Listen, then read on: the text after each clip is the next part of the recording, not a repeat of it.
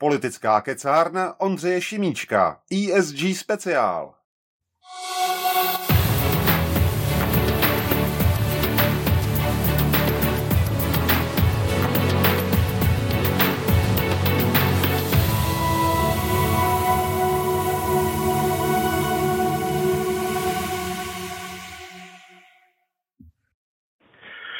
Krásný dobrý večer u další kecárny.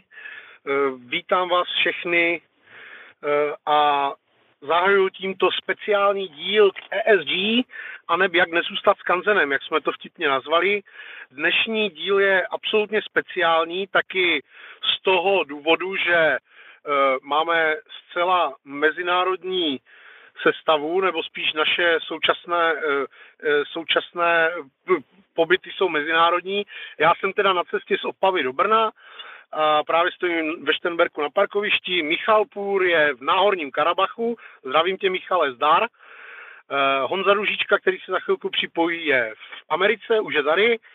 A to znamená, to znamená že to uh, za chvilku uh, rozjedeme. Já jsem tady v podstatě dneska jenom hostitel v pravém slova smyslu. Nebudu eh, tento díl moderovat, protože to není úplně můj obor. Eh, jak jsem eh, dával dopředu vědět, moderovat bude Michal Půr, nejlepší moderátor v Česku, bezkonkurenčně, takže ho tímto, takže ho tímto zdravím a uh, snad se nám připojí všichni vzácní hosté, které máme pozvány. Uh, já jenom zopakuju pravidla. Uh, speciální kecárna funguje tak, že První hodinu mají prostor naši hosté, eh, kteří budou s Michalem diskutovat, on jim bude klást všetečné otázky a ve druhé hodině je prostor pro všechny posluchače, aby jim mohli klást otázky oni.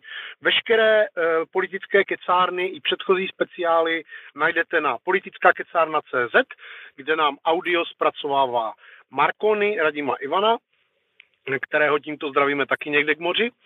A já se těším na skvělou diskuzi budu poslouchat a dělat si poznámky nebudu, protože jsem za volantem. Takže všechny vás ještě jednou srdečně zdravím.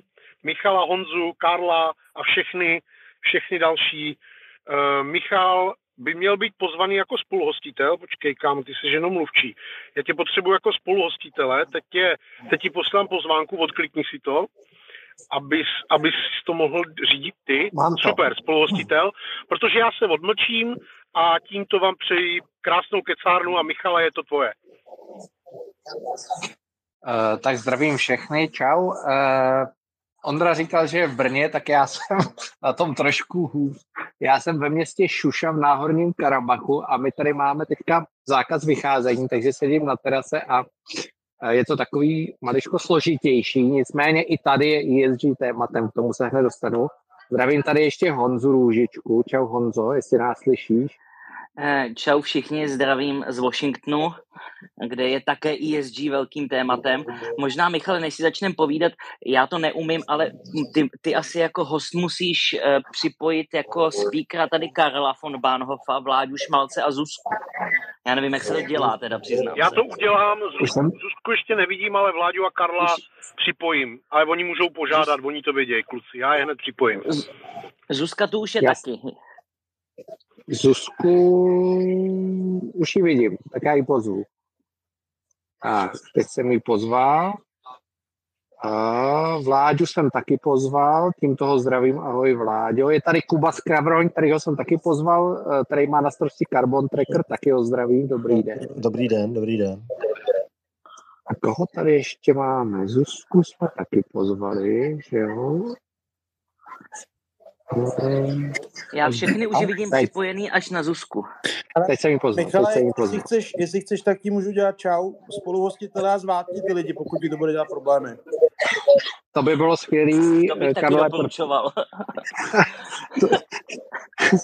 Eh, já tě udělám Já už, se, už, už, už na nic nešaj, už to udělal Ondra. Výborně. Tak, pojďme na to. Eh, Karle, nevím, kde seš ty, Uh, já každopádně... Jsem, já jsem doma, doma, doma u Prahy, kousíček od té tvý milované šestky. Výborně.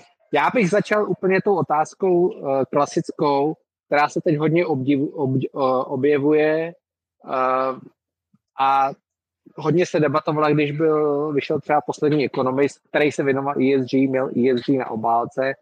A samozřejmě řada těch firm nebo i lidí z firm se chytla toho, že podívejte se, ekonomist Mich, říká, že je... skočit ti do toho, jenom technickou. Ano. Ono Zuzka už tady je totiž. Zuzko, pokud se chceš připojit, nejde to přes Twitter, desktopovou aplikaci musíš přes apku, jo? jinak to nefunguje. To znamená, kdo chcete mluvit, tak musíte mít apku a musí to být přes mobil. Tak. Dobře. Uh, tak, můžu pokračovat, můžu, vidět. Uh, když se objevil ten ekonomist, tak samozřejmě řada lidí říkala, že je ESG mrtvý. Uh, tenhle názor od té doby se opakuje s tím, jak samozřejmě zuří energetická krize. Uh, objevují se zprávy o BlackRocku, já to jenom lehce uvedu, objevují se zprávy, že někteří republikánský státy stahují peníze z BlackRocku. Já jsem se shodou okolností koukal, kolik peněz jde, tak stáhli nějakých 753 milionů dolarů, přičemž za stejnou dobu BlackRock nabral ESG investice za, uh, jed, teď, za jeden bilion dolarů, takže uh, pořád se zdá, že mrtvý to jen tak není. Ale dám prostor Honzovi, protože Honza je ve Washingtonu, tak pojďme když mluvím o BlackRocku, jak to vypadá v Americe a jak to vůbec vypadá u tebe, Honzo, myslíš si, že ESG je mrtvý? Ne, ESG určitě mrtvé není. Já chápu, že samozřejmě ta situace v Evropě, hlavně ve střední východní Evropě, je velmi složitá.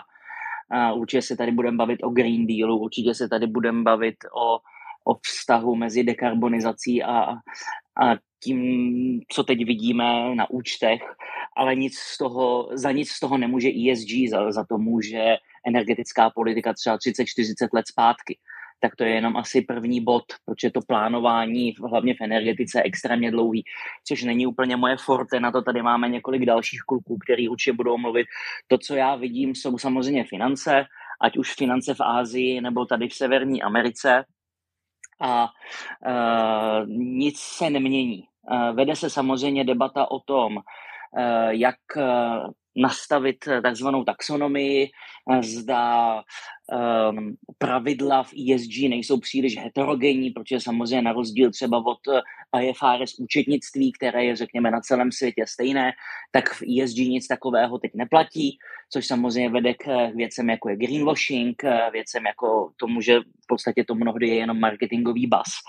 Ale jak na, jak na západoevropských trzích v Americe nebo v Ázii, tak eh, v podstatě to jede v nestenčeném uh, tempu. Já tady mám před sebou čísla uh, in peněz, které do ESG tečou a vlastně zatímco v roce 2013 procento do ESG fondu byla jedna, jedno procento z, z vlastně z fix income, já přiznám se, nevím, jak to říct česky, prostě z peněz, který, který šly na financování, tak dneska už je to více jak 10% a ani dnešní sazby centrálních bank to nespomalují.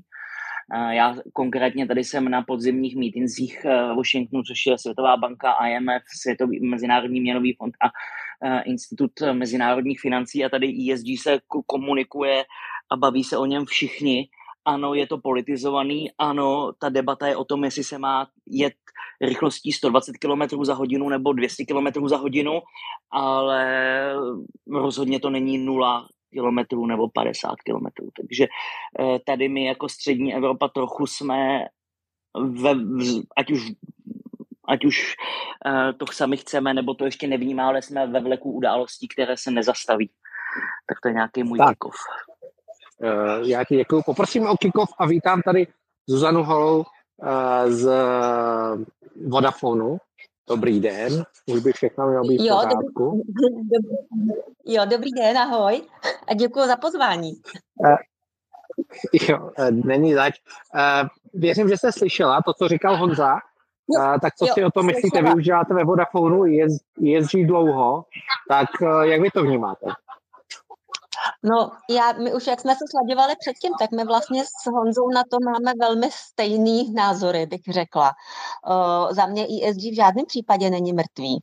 A za druhý, za mě ani ESG není něco, co jsme teďko nově objevili, ale je to prostě jenom nějaký další vývoj, protože velké firmy, kotovaný neburza, ale i ty, které jsou opravdu už jako velký, tak eh, vlastně vytvářejí nefinanční reporty dávno.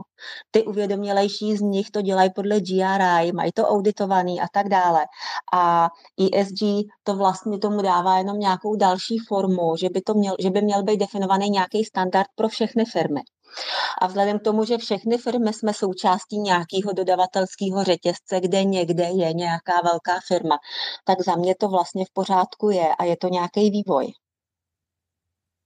Tak děkuju. Poprosím Jakuba Skavroně, kterého tímto taky vítám.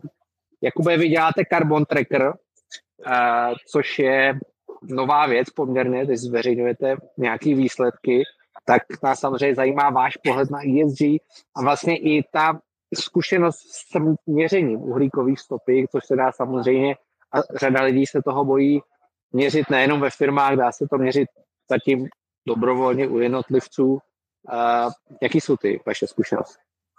A Michale, dobrý podvečer nebo večer všem a děkuji také za pozvání. A naše zkušenost uh, se sběrem dát ohledně měření uhlíkové stopy v jurisdikci Česká republika jsou uh, bych to řekl, zajímavé. S tím, když jsme tu iniciativu vykopli, tak těch firm včetně Vodafonu, bylo na prstech jedné ruky.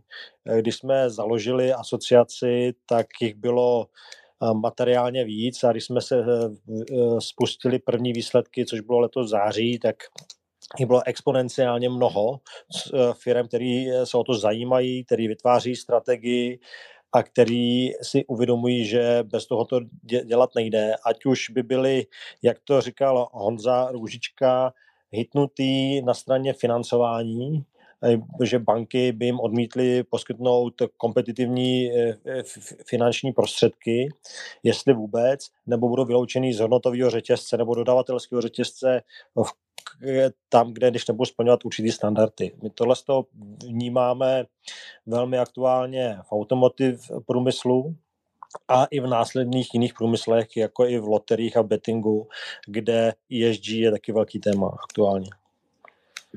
Tak, eh, teď pojďme.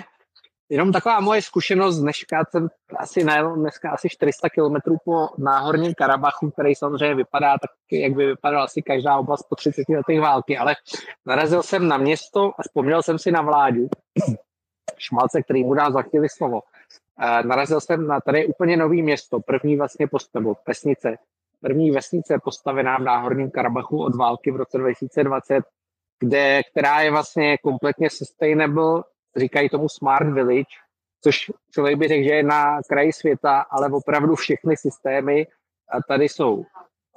Je tady fotovoltaika samozřejmě na každém baráku, různý chytrý systémy na distribuci vody, na zalejvání. Dokonce vlastně v té vesnici je taková armáda dronů, který vzvlítají pravidelně nad ty jejich pole a měří teplotu v jednotlivých částech, poušť, nechávají tam vlastně na dálku pouštět vodu, kontrolují ty drony, jestli nejsou napadený ty rostliny a podobné věci. A já jsem si u toho, protože když mi dávali to rajče pestovaný tímhle způsobem, já jsem si vzpomněl na toho Vláďu Šmalce, který uh, pěstuje rajčata v Tušimicích. Vláďo, jak ty a ESG je vidět, že tvoje myšlenky dotáhly to opravdu daleko. Eh, dobrý večer všem. Eh, Michal, zdravím tě do Národního Karabachu. Děkuji za slovo.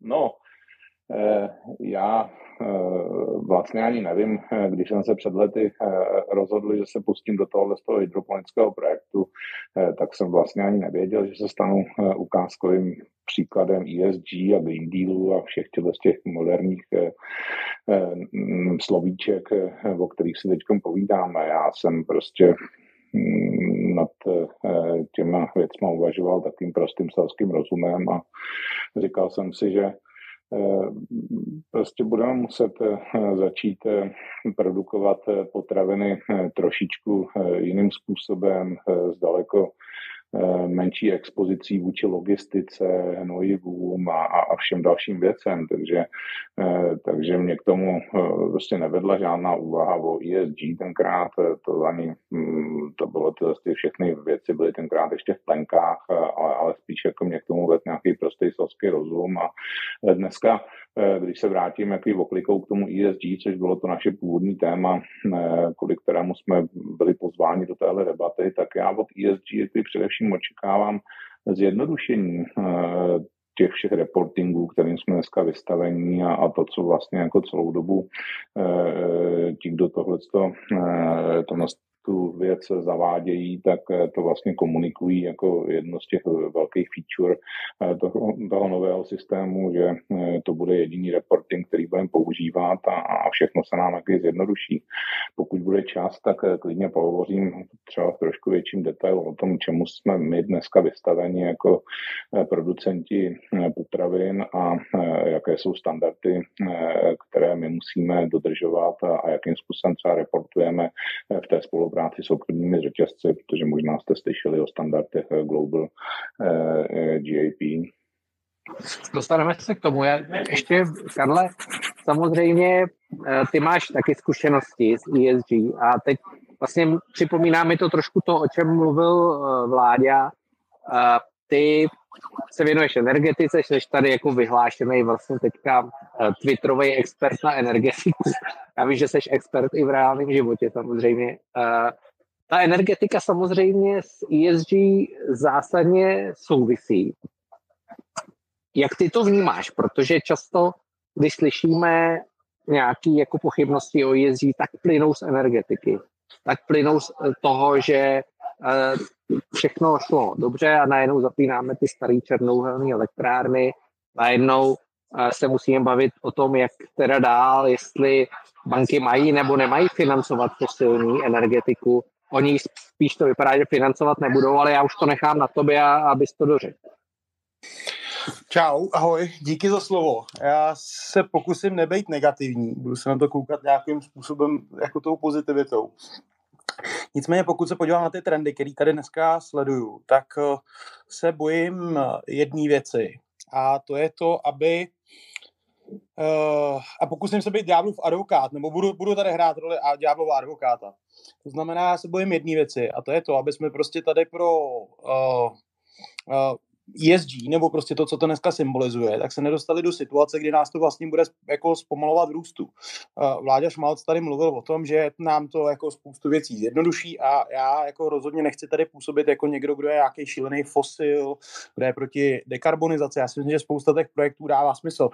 Myslím, že když tady říká, že jsem takový velký popularizátor, tak včera nebo kde to bylo předevčírem, jsem tady psal to vlákno o tom, kdy jsem říkal, jak je super, že prostě jako Velká Británie staví prostě obrovský větrný farmy což k tomu spěje. Ale o, zároveň jsem taky o, minimálně částečně, co slýchám v tom biznesu, tak ta obava z těch, řekněme, tradičních energetik, který prostě jsou potřeba a můžeme se stavět třeba na hlavu, ale prostě té fyzice jako nejde jako, jako poručit. Minimálně ne v tom obřím měřítku, který jako chceme. A já se bojím, aby nám tady ideologie nenahradila prostě nějakou logiku a nějakou racionalitu. To znamená, aby jsme se prostě koukali na to, co potřebujeme. A já si v tomhle tomu pomůžu prostě Mirkem Bartou, jo.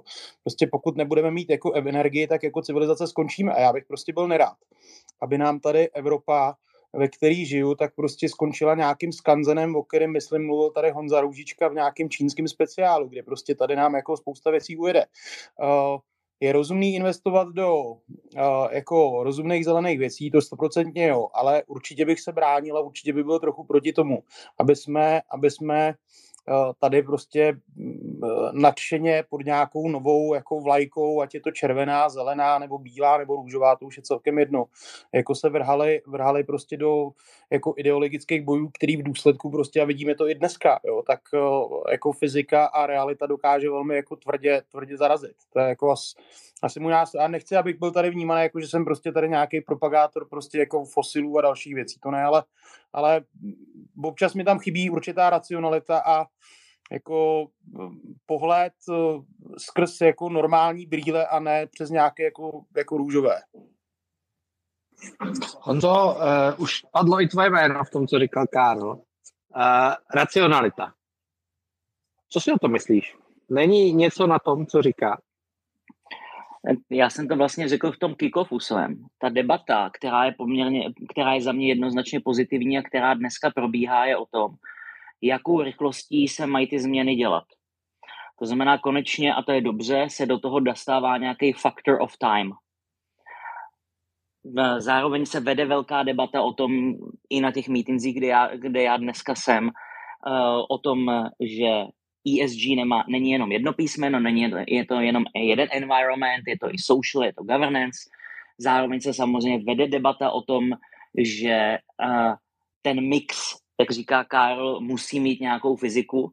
Já sám jsem uh, z jaderného kraje Vysočina a uh, věřím, že jádro je obnovitelný zdroj, na rozdíl od mnohých. A jestliže prostě chceme to budovat víc na, na, na základě soláru, větru, vody, tak prostě bez toho jádra to, to není možný.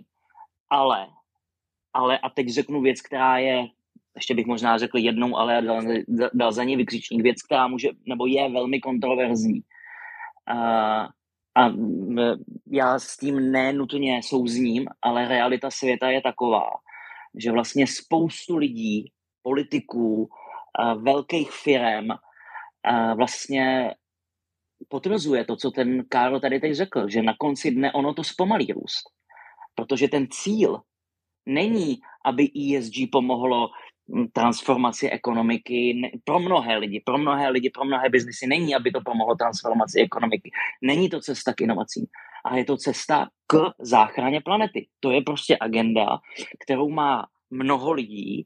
Já jsem teď odešel z meetingu, který se týkal Evropy za války v Rusku. Bylo, na, byl tam panel, kde byl generální ředitel obří pojišťovny ze Švýcarska, skutečně obří, který prostě řekl, když se tam debatovalo o tomhle, řekl, hele, na konci dne to je o změně klimatu, to je ta agenda, kterou tady máme. A ano, zaplatíme za to cenu a zaplatíme cenu za to i ve zpomalení růstu HDP.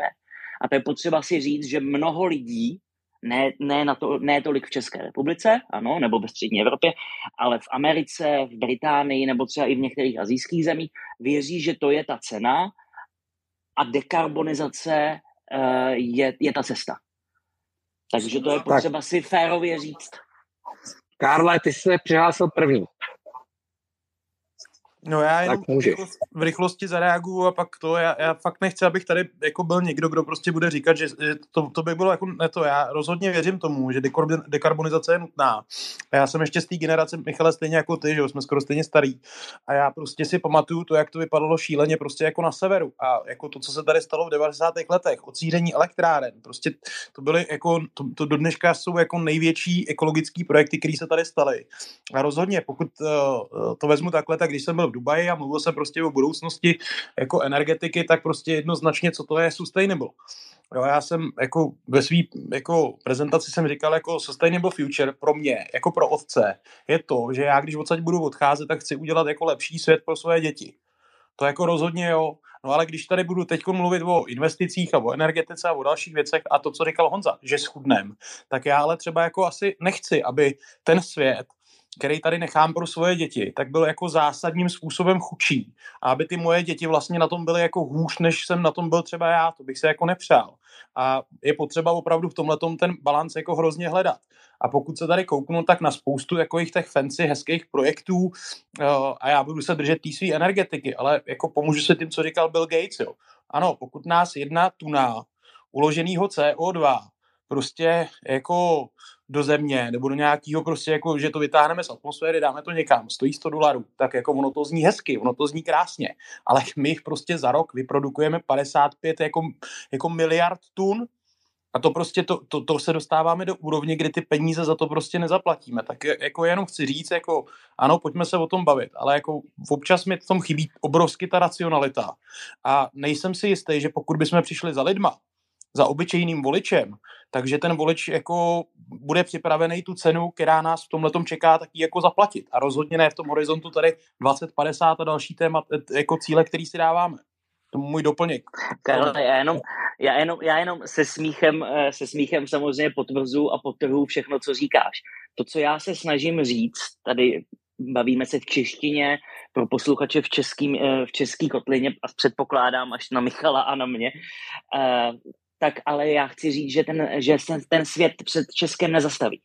A zatímco samozřejmě debata v Americe o tom, jestli se má jet tou 150 nebo 200, ve chvíli, kdy ta debata je už je velmi rozjetá i v tom finančním světě nebo i v té energetice, dává smysl, tak samozřejmě pro nás i to zpomalení na 150 bude bolavý. Takže já chci spíš jenom říct to, že ty věci se, věci se stanou a že my na ně nejsme úplně připraveni. Tak to byla jako by ta moje poznámka. Uh, Vláďo, ty jsi se přihlásil hned uh, po Karlovi, tak uh, můžeš do toho. Jo, děkuju.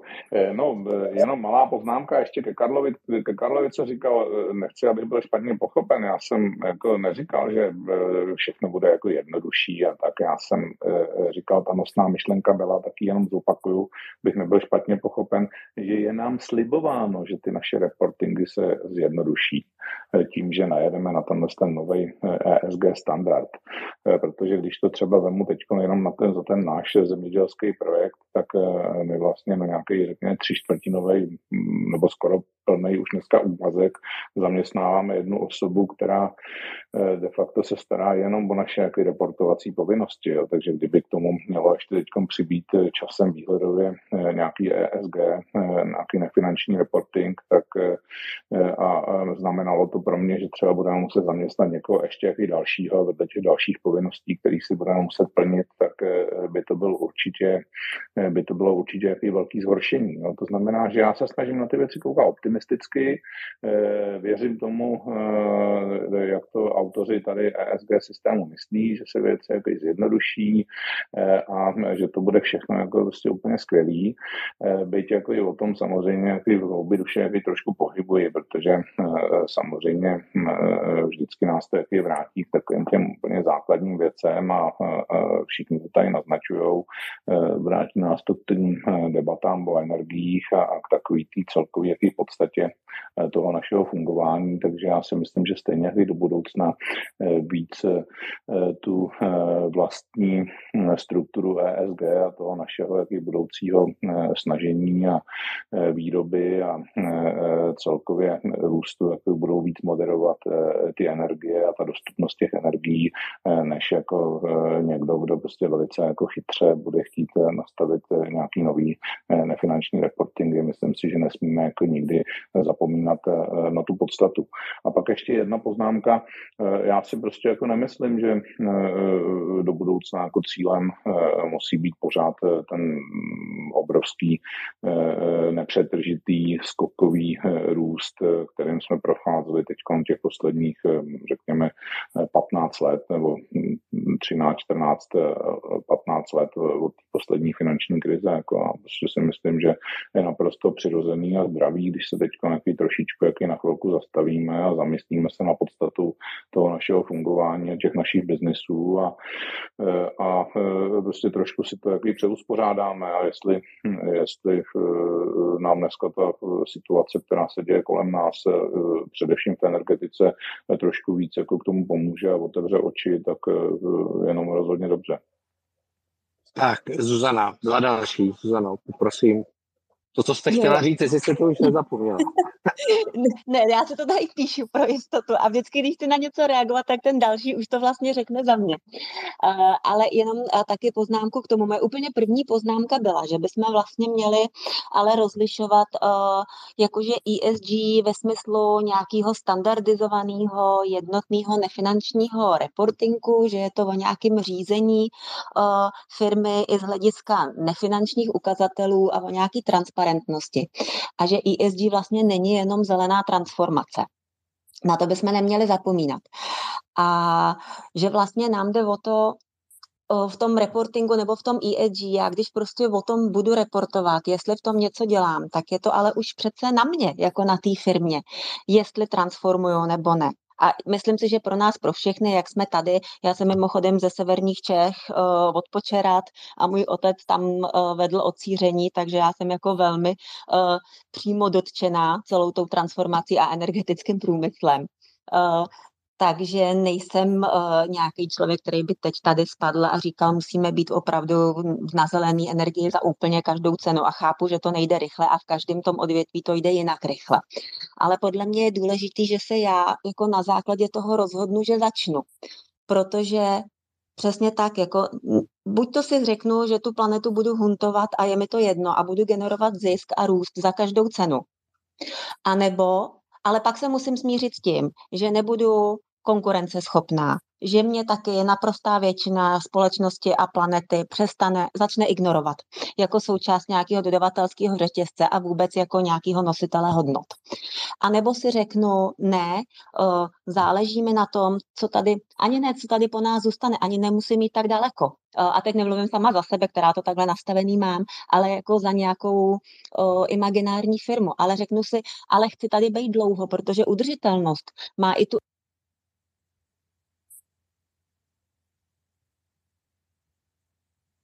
udržitelná.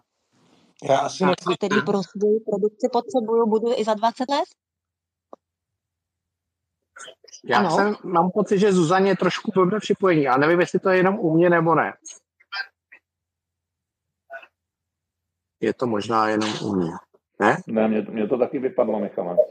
Jo, Aha. super. Uh, já ještě poprosím teda jenom, třeba no. se to srovná. Jakube, Jakube, uh, vy zaměřiče, vy a reporty, myslíte si, že jako je to ta cesta? jako svět není černobílej a vše, všichni to víme. Ne? A, a já jsem rád, že tady jako slyším jako pozitivní atmosféru směrem, že chceme něco udělat, a, a, ale, ale vnímáme, tak jak to řekl Honza, Honza správně, eh, vnímáme, že ten pace je důležitý a vnímáme ten pace rozumně, tak aby jsme neporušili jako security of supply. Myslím, že security of supply je jako jedno důležitý jako témat, který jako vedle ESG ten, ten, ten dneska a příští rok bude jako víc a víc eh, citováno. Michala, já ještě k vaší otázce, já bych jako nechtěl a i jako, jestli jako report ano nebo report ne. I to, co říkal Vladimír, jo, že e, e, reportování ho zatíží a bude muset najmout dalšího člověka nebo, nebo, nebo, nebo celý tým. Eh, my v té asociaci eh, jsme v rámci i eh, ty naší klíčové aktivity, že každoročně chceme vyvěšit žebříček, jak ty český průmysl se posunul směrem k redukci uhlíkové stopy a jestli má nějakou vizi a, a jak se s tím jako popírá. My určitě nejsme ti, kteří bychom chtěli na někoho ukazovat prstem a říkat, ty nic neděláš a, a že za rok musíš být uhlíkově neutrální. To takhle určitě není ale jedna z těch našich klíčových aktivit, kterou tam máme, je skonsolidovat nebo doporučit to, to, to, tomu biznesu. A proto tam máme těch spoustu reputovaných právních a poradenských firm a bank a jiných institucí, které mají ambici, aby nebyla ta džungle v přístupu měření uhlíkové stopy a ve finančním reportingu, aby se to zjednodušilo, bylo transparentní, aby byl jednoduchý přístup, aby ubylo paperworku, aby ubylo zbytečných papírování. To je, myslím si, jeden jako z klíčových parametrů, kterým eh, firmám takový jako tlačí Vladimír extrémně pomůže, jo? že nebudou zatěžovaný eh, nesmyslnýma papírama, který nikomu nic nepomůžou. A jak řekla správně Zuzana, děláme to, aby jsme nestratili konkurenci. Ten, eh, ten, ten rozdíl mezi Českou republikou a západní Evropou je velký a to je, myslím si, ta, ta aktivita, kterou, eh, kterou bychom my měli jako nezisovka dál, jako tlačit dál. Myslím si racionálně, uh, racionálně a pragmaticky. Uh, teď nevím, jestli byl Vláďa nebo Karol první. A myslím, že Vláďa, Vláďa chtěl Vláďa, Vláďa byl přede mnou. Vláďo. Jo, tak já řeknu jenom, co jsem chtěl říct, ale jako zase jenom pár takových poznámek eh, k tomu, k tomu, o čem tady mluvíme. Tak eh, za prvé, eh, jako souhlasím s tím, co říká Honza Ružička, jako prostě tady nemůžeme zase jako hledat nějakou naší jako českou cestu. Prostě ten svět jako se vydal tuhle stavu tímhle s tím směrem a, a prostě myslím si, že nemáme jako na to v, v velikost nástroje, aby jsme tomuhle tomu systému kladli nějaké překážky a obstruovali, takže dříve či později nás to prostě potká. Někoho dříve, to už je teď rozhodnutý, ty menší firmy prostě později podle toho, jak to tempo bude nastavené, takže musíme se na to všichni připravit. Druhá věc,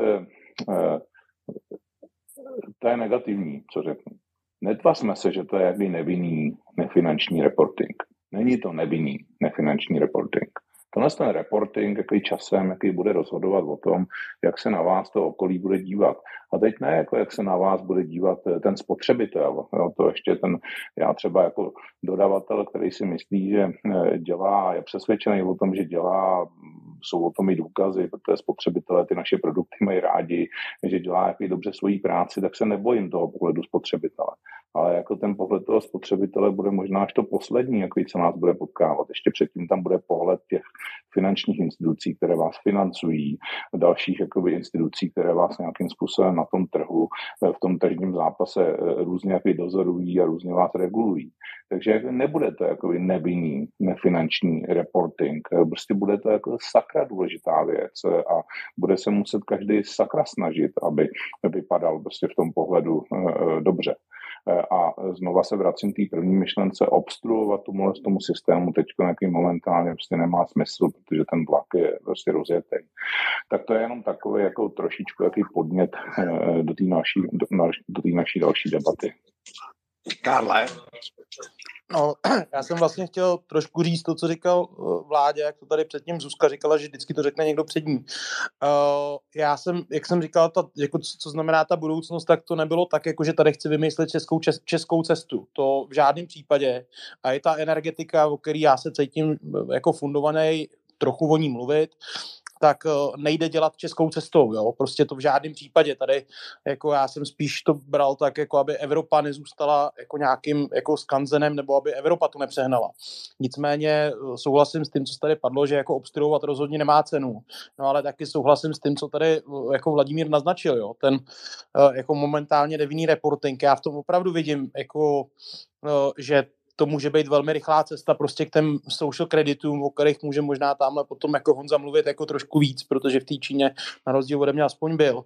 Ale tím, to, co tady vlastně padlo, tím, jak se potom jako v rámci celého toho dodavatelského řetězce budeme potom koukat na, jako na některé firmy na základě tohohle toho jako nechci říct kreditu, ale dobře, pomůžu si, jako kreditu nebo statusu, tak to pak samozřejmě bude jako výrazně víc jako znevýhodňovat. A tam bude obrovsky důležitá role jako té regulace a té kontroly.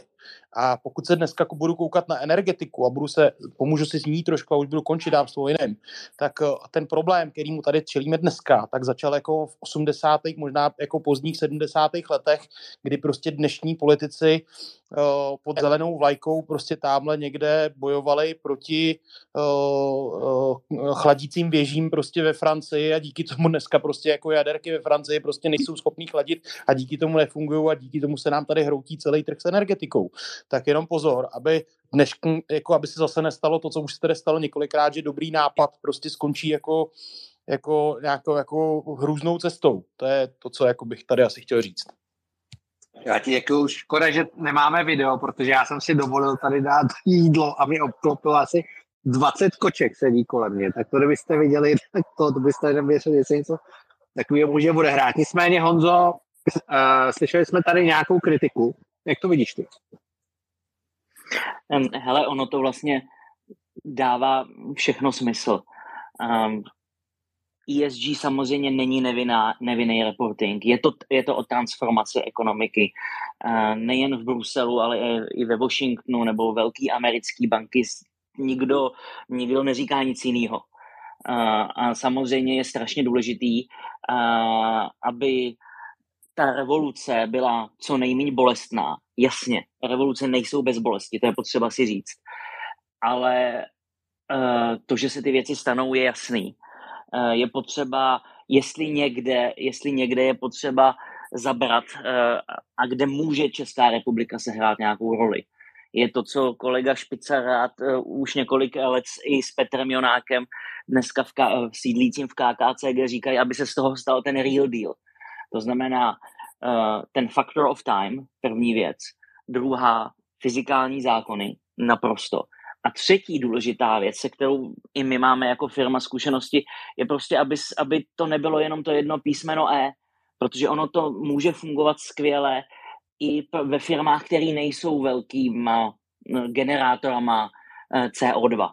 Že my nejsme jako home credit, jsme finanční instituce, nejsme továrna, neděláme energetiku.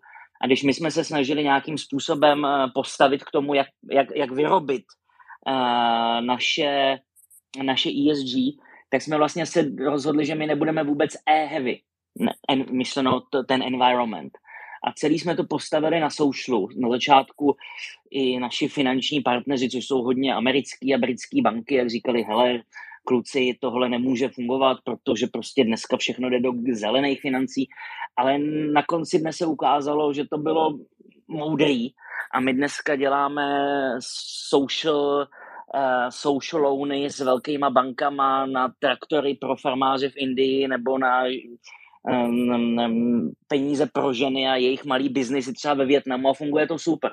To znamená, Vím, že to nejde pro všechny industrie, pokud jste samozřejmě v, v těžké energetice nebo v těžkém strojírenství, jak to jde hůř, ale ti ostatní, co nejsou, tak tohle může být jakoby pozitivum, že se to dá jakoby poměrně postavit nejen na tom, že budete v uvozovkách objímat stromy. Dá se to udělat i na, na tom sousu nebo na té governance a může to fungovat velmi dobře. A na konci dne i banky jako Deutsche Bank nebo Citina nebo Standard Chartered, což na, co nás financují, tak to uvítali. Tak to je jenom jakoby nějaký pozitivní světlo část, eh, část business, businessu, businessmenů, co nás tady třeba poslouchají. Eh, Jakube, ještě ne, než vám dám slovo, já na to maličko navážu. Eh, když vzpomenu ten ekonomist, o kterém jsem na začátku mluvil, tak tam vlastně byl velký názorový článek, že naopak už to, to S a to G vlastně moc není a už by to mělo být jenom to E, tak já samozřejmě vám nechám zareagovat. Eh, řekněte si, co jste chtěl dodat, nicméně myslím si, že bychom vlastně se mohli věnovat i tady tomu trošku, co to Honza říká S, jo, teď vlastně některé ty firmy říkají E a každý si vybírá tak trošku, každý pesní náves. Jakube. Uh, Michale, díky. Uh, já jenom rychle navážu na Vladimíra, na Karla. Uh, já si myslím, že uh, slovo nevinný je jako je špatně a myslím si, že Karle i to, co jste říkal vy, že ty firmy budou negativně ovlivněny tím, že budou mít špatnou reportovací základnu nebo, nebo špatný výsledek. Já bych, řekl, bych řekl obráceně, měly by být zvýhodněny ty firmy, které uh, tomu přistupují proaktivně a, a, a, správně já když čtu Financial Times, tak tam prostě celý rok eh, a je to podpořený i jako Mastercard, který je se mnou v této diskuzi, tak celý rok tam je to, jak se eh, consumers budou rozhodovat na nákup eh, produktů, který mají nižší uhlíkovou stopu. My jsme naopak bychom se měli jako Češi, já to tady vnímám pořád dokola, zbavit toho negativního přívlastku. Prostě naopak, pojďme to otočit do pozitivně. Ten, kdo něco dělá, ať má lepší rate, a ten, kdo nic nedělá, ať má standardní rate v bance a, a, a, a tak dále. Já když jdu pro akviziční financování, tak první, co se mě banka zeptá, je, jak já jsem, eh, jak, jak, jak já budu pro, s tou firmou pracovat ve směru jako ESG. A pokud já nepřinesu tu, ten příběh, tu, tu story, tak, eh, tak prostě toto nemám. A když půjdu pro zelené financování, tak mám daleko víc jako potenciální Eh, úspěch získat daleko víc bondholderů, daleko větší, jako je i appetite na, na kapitálových trzích pro zelené financování. Je, je, a je to, je, to, je, to, je, je, je to prostě ten příběh hrozně jednoduchý. A tomu, co říkal Michal, jestli E nebo S nebo, nebo, nebo G, a já vnímám uh, situaci k dnešnímu dní, ať už jako biznisově nebo jako z pohledu té naší neziskovky, takže z pohledu situace, kde jsme teď, a k tomu eh, eh, eh, na mým poslední schůzce s jednou americkou bankou řekli, že jsme jako in perfect, perfect storm. Máme válku na, na východě, máme částečně nefunkční jádro ve Francii a máme velmi suchý, suchý období, že tady ty tři klíčové parametry se potkaly v jednom momentu, znamenají jako velmi specifickou energetickou situaci tak to i určitě příštích pár letech bude mít větší důraz než SG, ale k tomu určitě nám řekne víc Zuzana. Zuzano, je to vaše. Jo, tak doufám, že připojení od Vodafonu teď bude fungovat bezchybně. Uvidíme. Zdá se, že to je lepší. Eh, já jenom ještě jednu poznámku zpátky k Vladimírovi a k tomu reportu, co říkal, že to není nevinný report. No samozřejmě, že to není nevinný report. A že přesně pro toho i my, který ho děláme, zatím dobrovolně děláme, aby jsme vlastně ovlivňovali to, jak na nás ty lidi koukají, ať jsou to lidi zákazníci nebo uh, obchodní partneři nebo investoři. Ale právě proto já třeba jsem opravdu proto, aby byla evropská direktiva, eh, která, nutno dodat, nám tu dnešní náročnost toho reportování ale zjednoduší, protože i tohle je chvílema dost neudržitelný, když chcete dneska vyrobit jako standardizovaný obrovský report, eh, tak je to opravdu jako personálně kapacitně dost náročný. A když ho chcete auditovat, tak ve své podstatě i finančně. Ale když to dneska nemáme a vlastně uh, ty reporty uh, si můžou v podstatě dovolit jenom velké firmy, které na to mají kapacity a jsou ochotní je na to investovat, tak ono to taky dost často právě svádí i ke greenwashingu, že si tam můžete dneska dát, co chcete a, a když na to máte, tak si prostě vyrobíte obrovský report a když se vám nechce, anebo na to nemáte, tak hold tyhle informace k těm lidem nedostanete tak, jak vy chcete. Takže za mě opravdu standardizace, jednotnost, nějaký jasný parametry, já to opravdu vítám v zájmu nějaký objektivity. A k tomu už tečka. Uh, ale k tomu, uh, k té důležitosti SK, já tady jako opravdu souhlasím s Honzou, že to ESKO, my bychom ho neměli podceňovat. A ESKO není o charitě. ESKO je o tom, jak se chovám ke svým lidem, uh, ale i o tom, proč vlastně ta firma tady je, jestli, tý společ, jestli tu společnost si někam posunout. A stejně jako Honza zmiňoval vlastně ty projekty, které měli, tak to není o tom, že jenom dávám někomu peníze. My třeba v nadaci taky jen tak nedáváme peníze, ale mají nějaký účel, že někomu pomůžou, aby on něčím pohnul, co zase pomůže někomu dalšímu. A nebo krásný příklad je, já nevím, třeba MPESA v Africe nebo M-Mama, což jsou projekty, které dělá zase nadace Vodafone Tama, které nejsou logicky přenositelné do evropského prostředí takže za mě to ESCO opravdu důležitý je, protože my, když se nebudeme starat o ty lidi, tak uh, nám zase to celý, celý ten ekosystém těch firm fungovat nebude.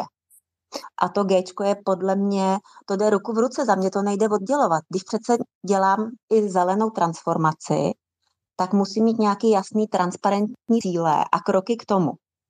A takže tím pádem to nějak řídím. A to je přece to G. Takže já to opravdu vidím, omlouvám se, jako jeden balík, který je ruku v ruce. A buď to se jako firma víc zaměřuju na ESCO, protože přesně nejsem třeba environmentálně tak náročná firma, nebo se zaměřuju víc na Ečko. Tak, uh, Vláďo, ty jsi chtěl zareagovat, pak, pak je na řadě Honza. No tak já si dovolím jenom teď v reakci na Zuzanu eh, takový malý bonmot. Já myslím, že ESCO Eh, máme v České republice všichni v pořádku, vzhledem k tomu, v jakém stavu je náš eh, pracovní trh, protože eh, myslím si, že prostě dneska, kdo není schopný postarat se o svoje kolegy, zaměstnance, vytvořit jim takové podmínky, aby, aby firma fungovala aby prostě měl kolem sebe dobrý lidi, tak, tak v zásadě jaký vůbec nemá šanci tady na tomhle tom trhu České republice obstát, protože ten nedostatek lidí jako je tak zoufalý, že? Eh, se prostě musíme starat všichni jako na úplný maximum, takže jenom takový pomoc, že ESCO máme v Čechách všichni v pořádku, ale chápu, že to je nekončící práce a musíme se jaký všichni starat dál. Já jenom Eh, ještě se vrátím k tomu nevinnému finančnímu reportingu. Eh, mm, eh, já prostě doufám jenom, že to bude férový systém, který ten, kdo pak s těma datama bude pracovat, tak skutečně jaký bude i férově vyhodnocovat, protože už dnes žiju v nějakém systému, který je definovaný standardem Global Gap, což je Good Agriculture Practice a je to, jsou to nějaký standardy, které zavedly obchodní řetězce velký, tak aby prostě dokázali nějakým způsobem způsobem eh, trošku jako skórovat eh, svoje eh, dodavatele, který jim dodávají komodity, který pak ve finále my všichni nakupujeme v těch hypermarketech a existoval tam nějaký elementární pořádek, takže součástí tohohle z toho systému Good Agriculture Practice jsou právě certifikáty roční a certifikace a vůbec i celkový takový velký relativně robustní reporting, který ukazuje třeba u nás, jakým způsobem pracujeme s hnojivy, jaký prostě používáme materiál, pokud jde o sazenice, jak obhospodařujeme prostě tu naší, tu naší produkci a jakým způsobem zavlažujeme a pečujeme o rostliny, jestli tam používáme nějaký pesticidy. Prostě je to opravdu jako celkově jako velice jaký robustní systém, který prostě my musíme jaký podstoupit, ale tady teď přichází jaký ten rozdíl já tady v České republice při tom systému, mm, jaký byl u nás, jaký roky budovaný a při těch standardech, které jsou na potravinářský výrobce kladený, eh, tak eh, ty moje náklady se získáním této certifikace jsou řádově prostě třeba nějaký 100 tisíce. Zatímco jaký můj konkurent někde v nějaké jiné části Evropy eh, dokáže jaký takovýhle, takovýmhle standardem proskočit prostě třeba za 200 dolarů a kafe s inspektorem. Takže prostě je potřeba, aby opravdu ty tyhle ty systémy, eh, jako bude ESG, eh, eh, který v sobě obsahují nějakou reportovací povinnost, která pak je později vyhodnocovaná a používaná pro nějaký další scoring, jako je například úvěrový financování a další věci, nebo bude to tak, tak aby skutečně jsme všichni pracovali jaký ve srovnatelných férových podmínkách. To je všechno jenom, co bych teď chtěl k tomu dodat.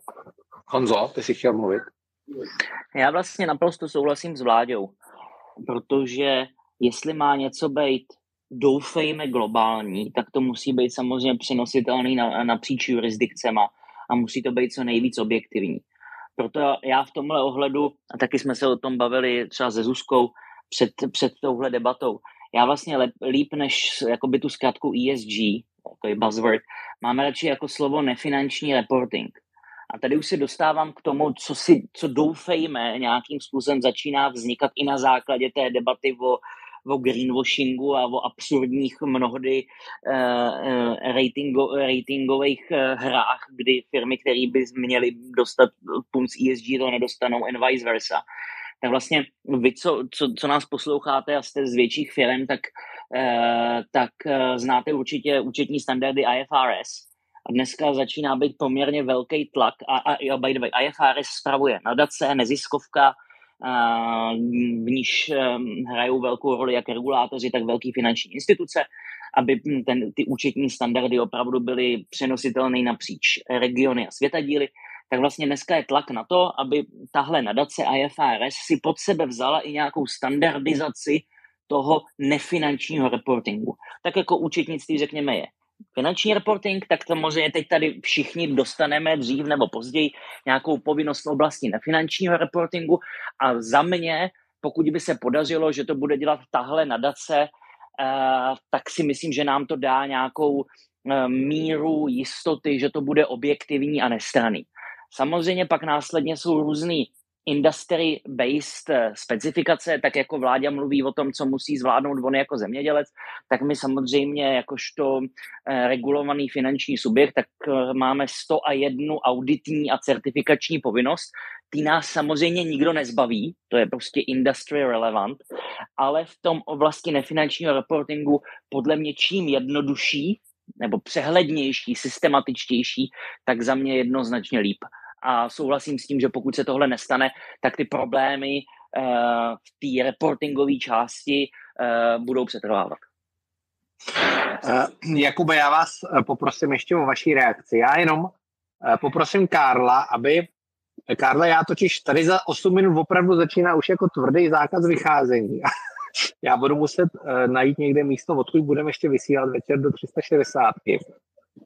Tak já tě poprosím, jestli bys to pak dotáhnul, ty otázky, otázky uh, lidí, kteří nás poslouchají a vy samozřejmě se můžete pomalu začít hlásit, protože je 21.53, my jsme řekli, že ve 22, 21.53 našeho času tady, takže vy máte 19.53, takže ve 20.00 Uh, že uh, pojedeme otázky, abych to rád určitě dodržel. Jakube, je to vaše. A já se s vámi loučím a předávám Karlovi, mějte se pěkně všichni. Michale, děkujem za dobré moderování.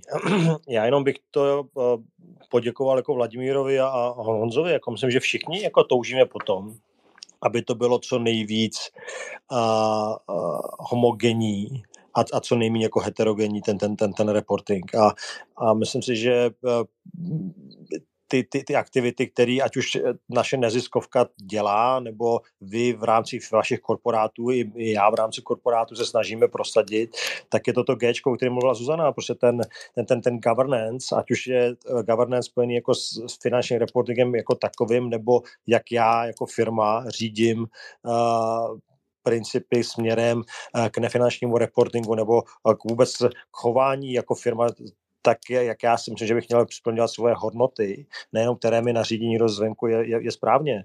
A Vladimír, já si myslím, že máte spoustu příležitostí jako být aktivnější a, a vstoupit do té diskuze eh, o centralizace, ať už metodologie nebo, nebo, nebo finančního reportingu. Dobře, tak Michal mi to, Michal mi to předala zdrhnul, evidentně v Karabachu se fakt musí kovat. Tak eh, já se ještě zeptám, jestli někdo chcete nějak reagovat, nebo možná bych poprosil Kubu jako o jednu věc. My tady dlouho mluvíme o ESG, tak eh, já bych, pokud nikdo nebude mít otázku, nebo pokud nikdo nebudete chtít reagovat, tak bych možná poprosil, protože teď budeme dávat jako slovo eh, vlastně posluchačům a zhruba tu hodinku je necháme, aby se ptali. Ale my to samozřejmě všichni víme, ale nevím, jestli tady ostatní to vědí, tak jako, jestli, když tak nikdo nebudete mít otázku, tak bych možná poprosil Kubu, jestli by vlastně neřekl veřejnosti, která nás teď poslouchá, co to vlastně to ESG je a co si potom vůbec představit, protože ono to tady padlo. Já myslím, že říkal Honza, možná jsme tady vlastně říkali všichni, jo. Jednou je to I, jednou je to S, eh, dohromady to všechno potřebuje G, chvilku mluvíme o reportingu, chvilku mluvíme o financích, o investicích, chvilku o odpovědnosti a o budoucnosti, tak možná by, aby by to tady někdo zkusil třeba v pěti minutách říct, tak pokud vám to, Kubo, nebude vadit, že to hodím na vás, tak, eh, tak já bych vás poprosil. Já myslím, Karle, a myslím, že i všichni ostatní mě však do, do, eh, doplní. Já, je, je zbytečný se zaklínat do vysvětlování přesné terminologie, co ESG znamená, překládat, překládat ty, ty tři magické slovíčka, třeba environmental, social governance. A, ale in principu by to mělo znamenat, a to je jako zjednodušeně pro, pro, pro, pro všechny posluchače, je uh, určitá pravidla, která by firmy měly splňovat tak, aby se chovaly uh, směrem takovým, za který se naše budoucí generace nebude stydět. Jo. Ať už to je z pohledu, jaký energie spotřebovávám, jak se chovám ke svým zaměstnancům, nebo jak, eh, jak nastavuju řízení v rámci své firmy, abych této cíle splnil. Díky, Kubo. Já myslím, že tohle to bylo hrozně hezký. Nejenom zaměstnancům, abych řekl okolí, nebo obecně, jak, jakou máme odpovědnost. A Honzo, Honzo, chceš to doplnit?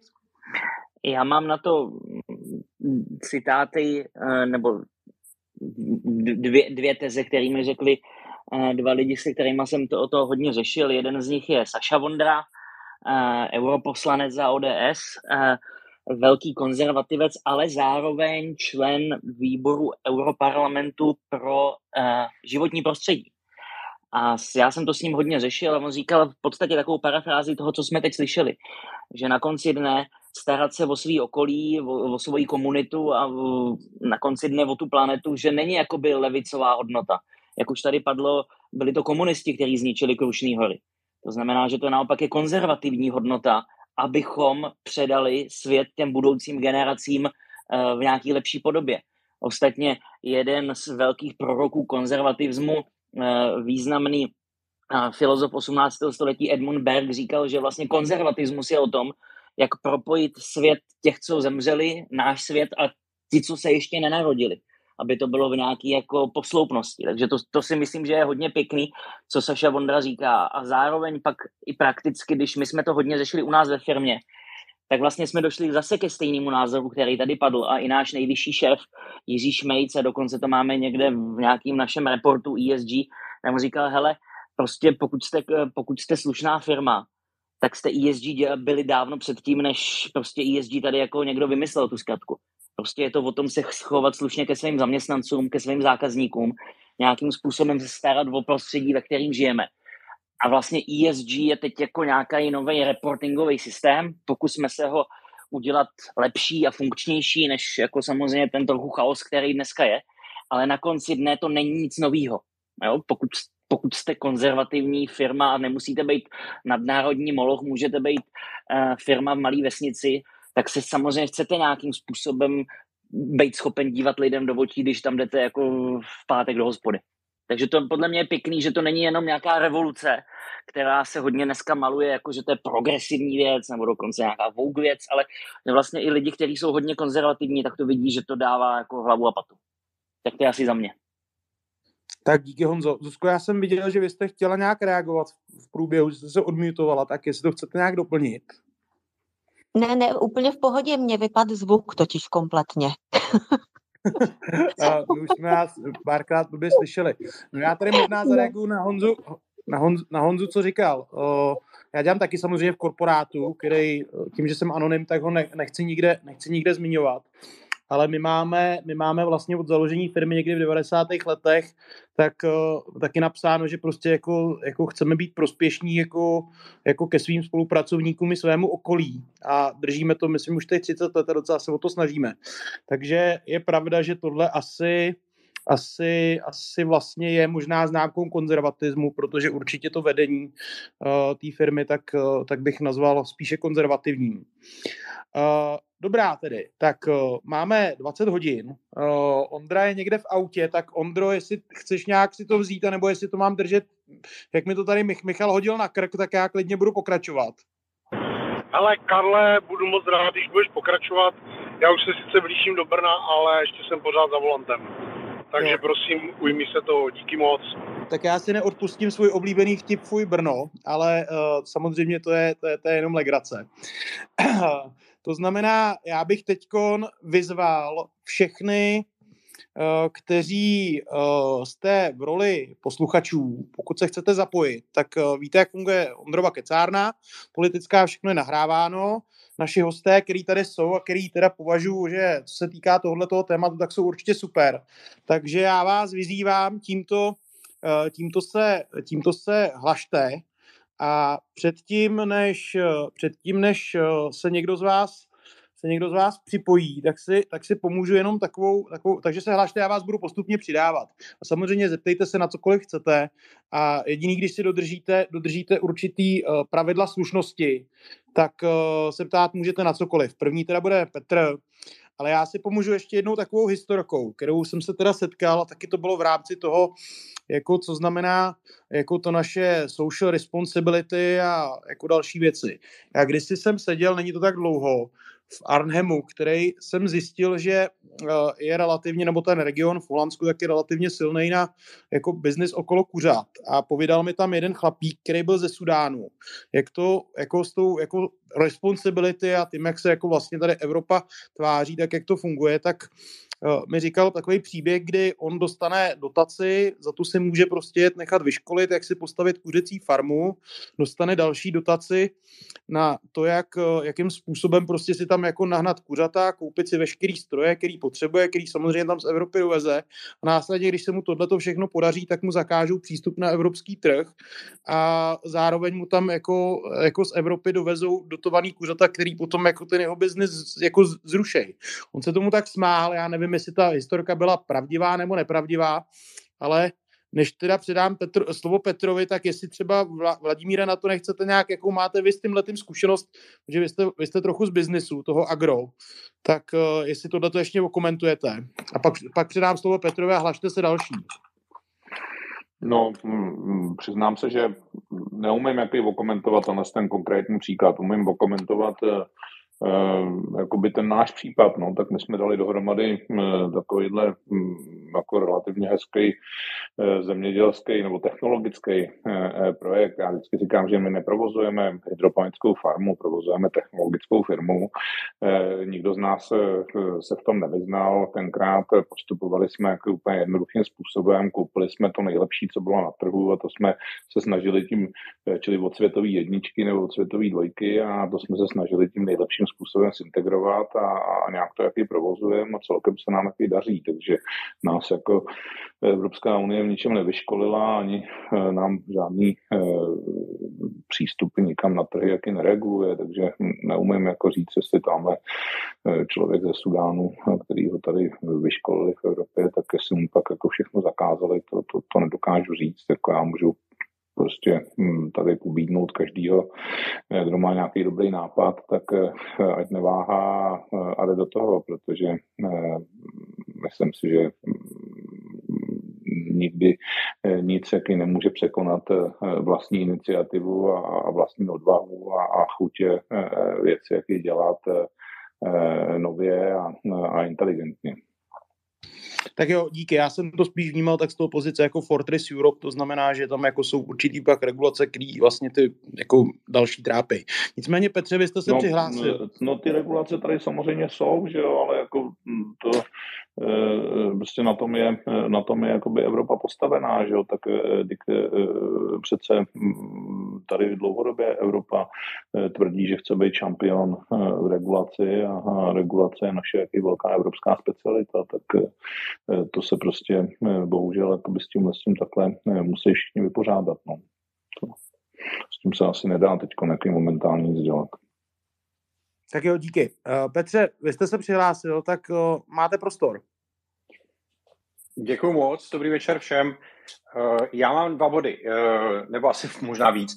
Uh, k tomu vašemu příkladu předchozímu, za prvé, takhle to bývá, je na to několik paperů o tom, jak se v Evropa snaží podporovat třeba země africké tím, že je naučí šít a poskytne jim šicí stroje a následuje to tím, že eh, buď jim zakáže eh, to, co vyprodukují, eh, posílat do Evropy, nebo na to pochopitelně uvalí, uvalí strašlivá cla, a nebo naopak tam začne v rámci nějakého pološíleného levičáckého boje dovážet levné hadry, které jsou obnošené, takže ti krejčí v té zemi, v té Evropě, teda v té, v té Africe, tak ztrácejí práci, protože nemají jakoby pro koho šít.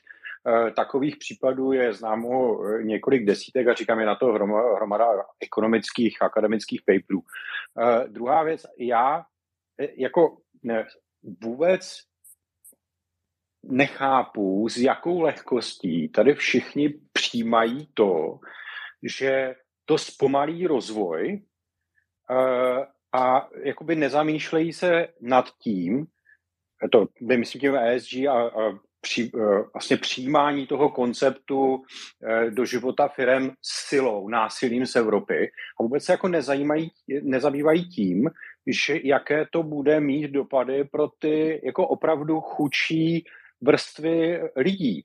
Eh, všichni, co tady mluvili, si dovedu představit, že mají platy jako ve vyšších řádech jako 100 tisíců a chápu, že pro ně roční růst jako ze, ze 7% na 3 nepředstavuje jakoby tak dramatický eh, vývoj, ale jako eh, růst se 7% pro chudého člověka znamená, že má o 20 dní, nebo já nevím, o, o 10 dní více dovolené, aby si zachoval ten stejný standard, anebo si koupí o prostě 10 dní více věcí, a protože si může vydělat, jo.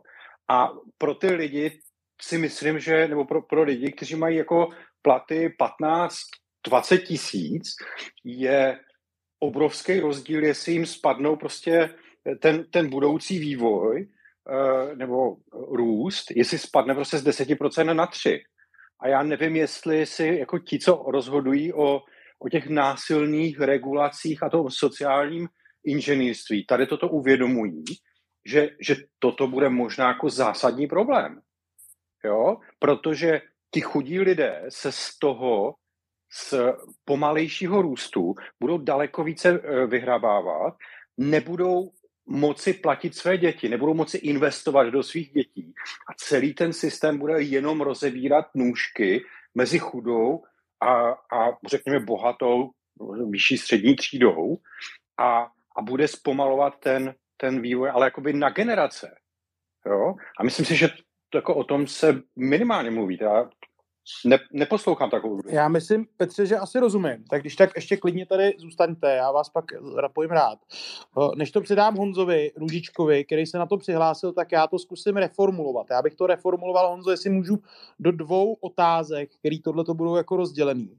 Za prvé bych chtěl vidět, jako jakým způsobem, nebo jak, jakým způsobem vlastně tohle to ovlivní, řekněme, tu bohatší část, to znamená, řekněme, tu jako severnější, ale tu druhou otázku, kterou bych chtěl, tak eh, jak tohle to vlastně může jako samo ovlivnit eh, vůbec tu část, která dneska jako je, řekněme, na jich od středozemního moře, to znamená jako tu, která je větší, ale zásadním způsobem chudší. Jak, jak, jako, co, to může, co tohle může znamenat? Tak když tak můžeš mluvit. Já, já, já díky za slovo. Uh, já žiju, kdybych to řekl, na jich od středozemního moře a um, na to bylo větši... no, no, i, i prakticky. Já vlastně budu mluvit na základě jako příkladu, protože samozřejmě eh, teď bychom se mohli dostat do nekonečné filozofické diskuze. Když řeknu prakticky, tak letos předsednictví G20 má Indonésie, příští rok to bude Indie. Indonésie má jako hlavní téma zezelenání ekonomiky. A Indonésie opravdu není bohatá země a průměrný Indonézan se má uh, ekonomicky za to výrazně hůř, jak bych řekl dokonce, já nevím, deset nejhorších percentilů v Čechách. To znamená, je to chudá velká země, skoro 300 milionů obyvatel. A já jsem byl v debatě s indonéským ministerstvem financí, když jsem byl nedávno v Jakartě, ptal jsem se jich, hele přátelé, jako proč, proč do toho jdete, proč vlastně ještě, kdybych to řekl uh, zjednodušeně, přidáváte pod kotel. A oni říkali, no protože nám Jakarta padá do moře. Protože my tady v jihovýchodní Asii vidíme změnu klimatu daleko ostřejc, než ve střední Evropě. A opravdu jakoby indonéská vláda má systematickou strategii, jak dekarbonizovat ekonomiku, má vlastní taxonomii, protože jsou to hrdí Indonézani, nechcou přebírat věci z Evropské unie, má to nějaký pozadí v oblasti zemědělství, možná někdo znáte téma palmový volej. A to, to je teď druhozadý. Chci říct, že velká země, 30krát větší než je Česká republika, chudší než Česká republika, si to uvědomuje. A když pak udělám druhý příklad, a to je Indie, Indie hm, před týdnem vyhlásila, jaký témata bude hrát jako v rámci té G20. Eh, komple- Indie je komplexní země, uh, indický premiér je komplexní člověk, abych to řekl velmi eufemisticky. Každopádně je to země, která je možná ještě chudší, než je Indonésie. A opět hlavní téma bude zezelenání ekonomiky. To znamená, tím chci říct, a Indie vlastně příští rok už bude nejlidnatější země na světě, protože přestihne Čínu, takže je to země 140krát větší uh, než Česká republika a i tahle země si vzala tohle téma jako, jako flagship uh, pro své předsednictví G20.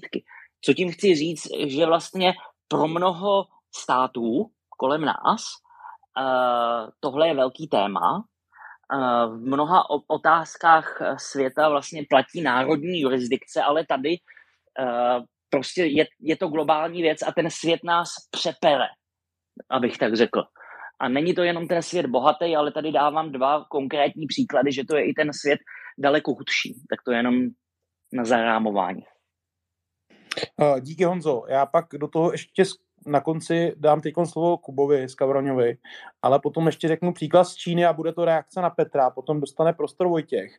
Uh, jenom poprosím, když tak uh, Eko, a pokud budeš chtít mluvit, tak uh, zmačkni takovou tu pacičku, je to tady pod tím srdíčkem dole. A ostatní vyzývám k tomu, zapojte se do té diskuze. Tohle je něco, co se bude týkat bezprostředně nás všech. A jak už tady padlo, jako ne, neexistuje cesta, že se tomu postavíme. Jo? To jako může se nám to nelíbit. Já jsem v některých věcech taky určitě skeptik, ale prostě nevyhneme se tomu a všechny nás to ovlivní. Ne, je to jiná pacička, jako, ale pak ti dám slovo. Tak uh, Jakube, jestli vás můžu poprosit, tak když tak reagujte. Ehm, já jenom krátce na Petra. Já jako rozumím a vnímám to, že každá změna něco stojí. A trošku mě připomíná některé ty argumenty, jako když se zkoušela železnice, nebo byly první automobily a všichni říkali, ty, ty koně jsou, ty, jsou, jsou lepší, my víme, co jim máme dávat jíst, my, my víme, jak, ta stáje je postavená, my víme, že jim tam stačí dát jako seno a proč bychom tady kupovali drahý auto. No, a, a ty, ty argumenty, já nevím, jestli Petr ví, jaká je teďka je nejlacnější zdroj energie teďka, jo, podle LCOE. A jako mně to přijde trošku jako, jako že máme všichni klapky na, na očích. Já si myslím, že jak tady i Petr říkal, že někdo pracuje v korporátu a bere vysoké platy. Myslím, že každý korporát se chová principiálně tak jako správný hospodář a nebude implementovat řešení, který jako není ekonomický. A pokud jsme byli tlačený do neekonomických řešení, tak to, tak, tak to vyvolá jako, um, jako, jako, jako určitou nevoli. A i kdyby jsme měli dělat jako reporty, které budou vyžadovat vyžadovat eh, více práce, na, eh, více práce navíc. Já si myslím, eh, že to řekl Honza i Zuzana předem, že ESG sice bylo vymyslený jako troj, troj, trojzubec magických třech písmen, ale firmy, které se chovaly zodpovědně předtím, tak to nemuseli vymýšlet a měli ten reportingový standard, jak se mají chovat, už, už dá, dávno embedded ve, ve, ve, ve DNA. A to je jediné, co bych s tomu chtěl jako dodat. Jo? Jako, já bych nechtěl být, aby jsme tady jako v České republice zažili to, že všichni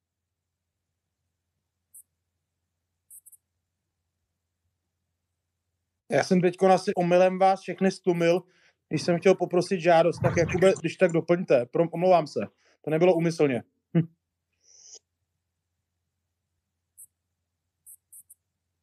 Jakube? Ano?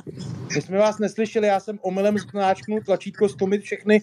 Když jsem se snažil povolit nového mluvčího, tak se za to omlouvám. Když tak... OK, tak já, tak já zkusím znovu. Já jenom jsem chtěl reagovat na, na Petra, že bych jsem byl velmi nerad, kdyby jsme se na všechno dívali jako negativně, že uh, mě to trošku připomíná situaci, když vznikala železnice nebo byly první automobily a byl tady jako odpor, že ty koně jsou vlastně lepší, že víme, co jim máme dávat jíst, že ta sláma pod něma jim stačí a že nepotřebujeme tady stavět silnice. Je to jako velmi jako identický, identický přístup. Celý ESG bude drivovat R&D a bude drivovat nové biznesy. A myslím si, že každý korporát, stejně tak bych chtěl reagovat na Petra, který se oháněl slovy, že bereme vysoké platy. A, tak když já to vemu jako k sobě, že všichni lidé okolo mě přistoupili v aktuální situaci to, to, tak, že šetří elektřinu daleko víc, než bych řekl jako většina po, populace. Eh, jo?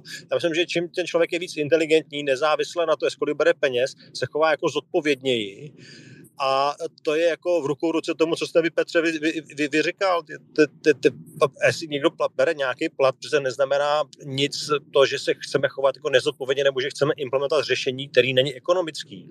Já myslím, že ta ekonomika a, a, a, a po pohled, jestli to dává smysl, je jako klíčový. A já nevím, jestli Petr ví, jaká energie v současné době z pohledu LCOE je jako nejdostupnější a, a nejlacenější. Jo? To je jako, jako všechno jsou důležité argumenty, které je potřeba si jako eh, sečíst. Děkuji. Já předám slovo Petrovi, eh, který na to bude reagovat. Jenom já bych chtěl, když tak tu diskuzi, kterou tady vedeme, tak bych chtěl jak ze strany Petra, tak Jakuba, když tak výst v té úrovni jako argumentů, protože určitě ten argument ze strany Petra je relevantní, nicméně nemyslím si, že bylo korektní tady říkat, kolik bereme. To je nekorektní a stejně tak bych nechtěl, aby ta diskuze tady probíhala tím stylem, že uh, uh, nevíme, jestli někdo slyšel o bourání strojů nebo železnice. Já bych to chtěl držet jako v obecné úrovni a ne v nějaký jako osobní, osobní třeba i nevěřčený invektivě.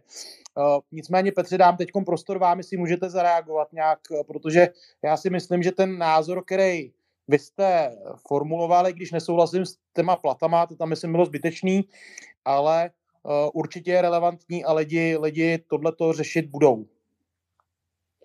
Ne, to koukejte, za prvé, jako já jsem to nemyslel tak, že se jako bych chci nějakým způsobem navážet do, do platů jako diskutujících. Já si myslím, že jsem jako vyšší příjmová eh, kategorie taky. Mně spíš se jedná o to, že my právě v té vyšší příjmové kategorii ztrácíme přehled, jak ti lidi a, a jako tu empatii, jak ti lidi se jako co řeší oni za problémy, ti chudší.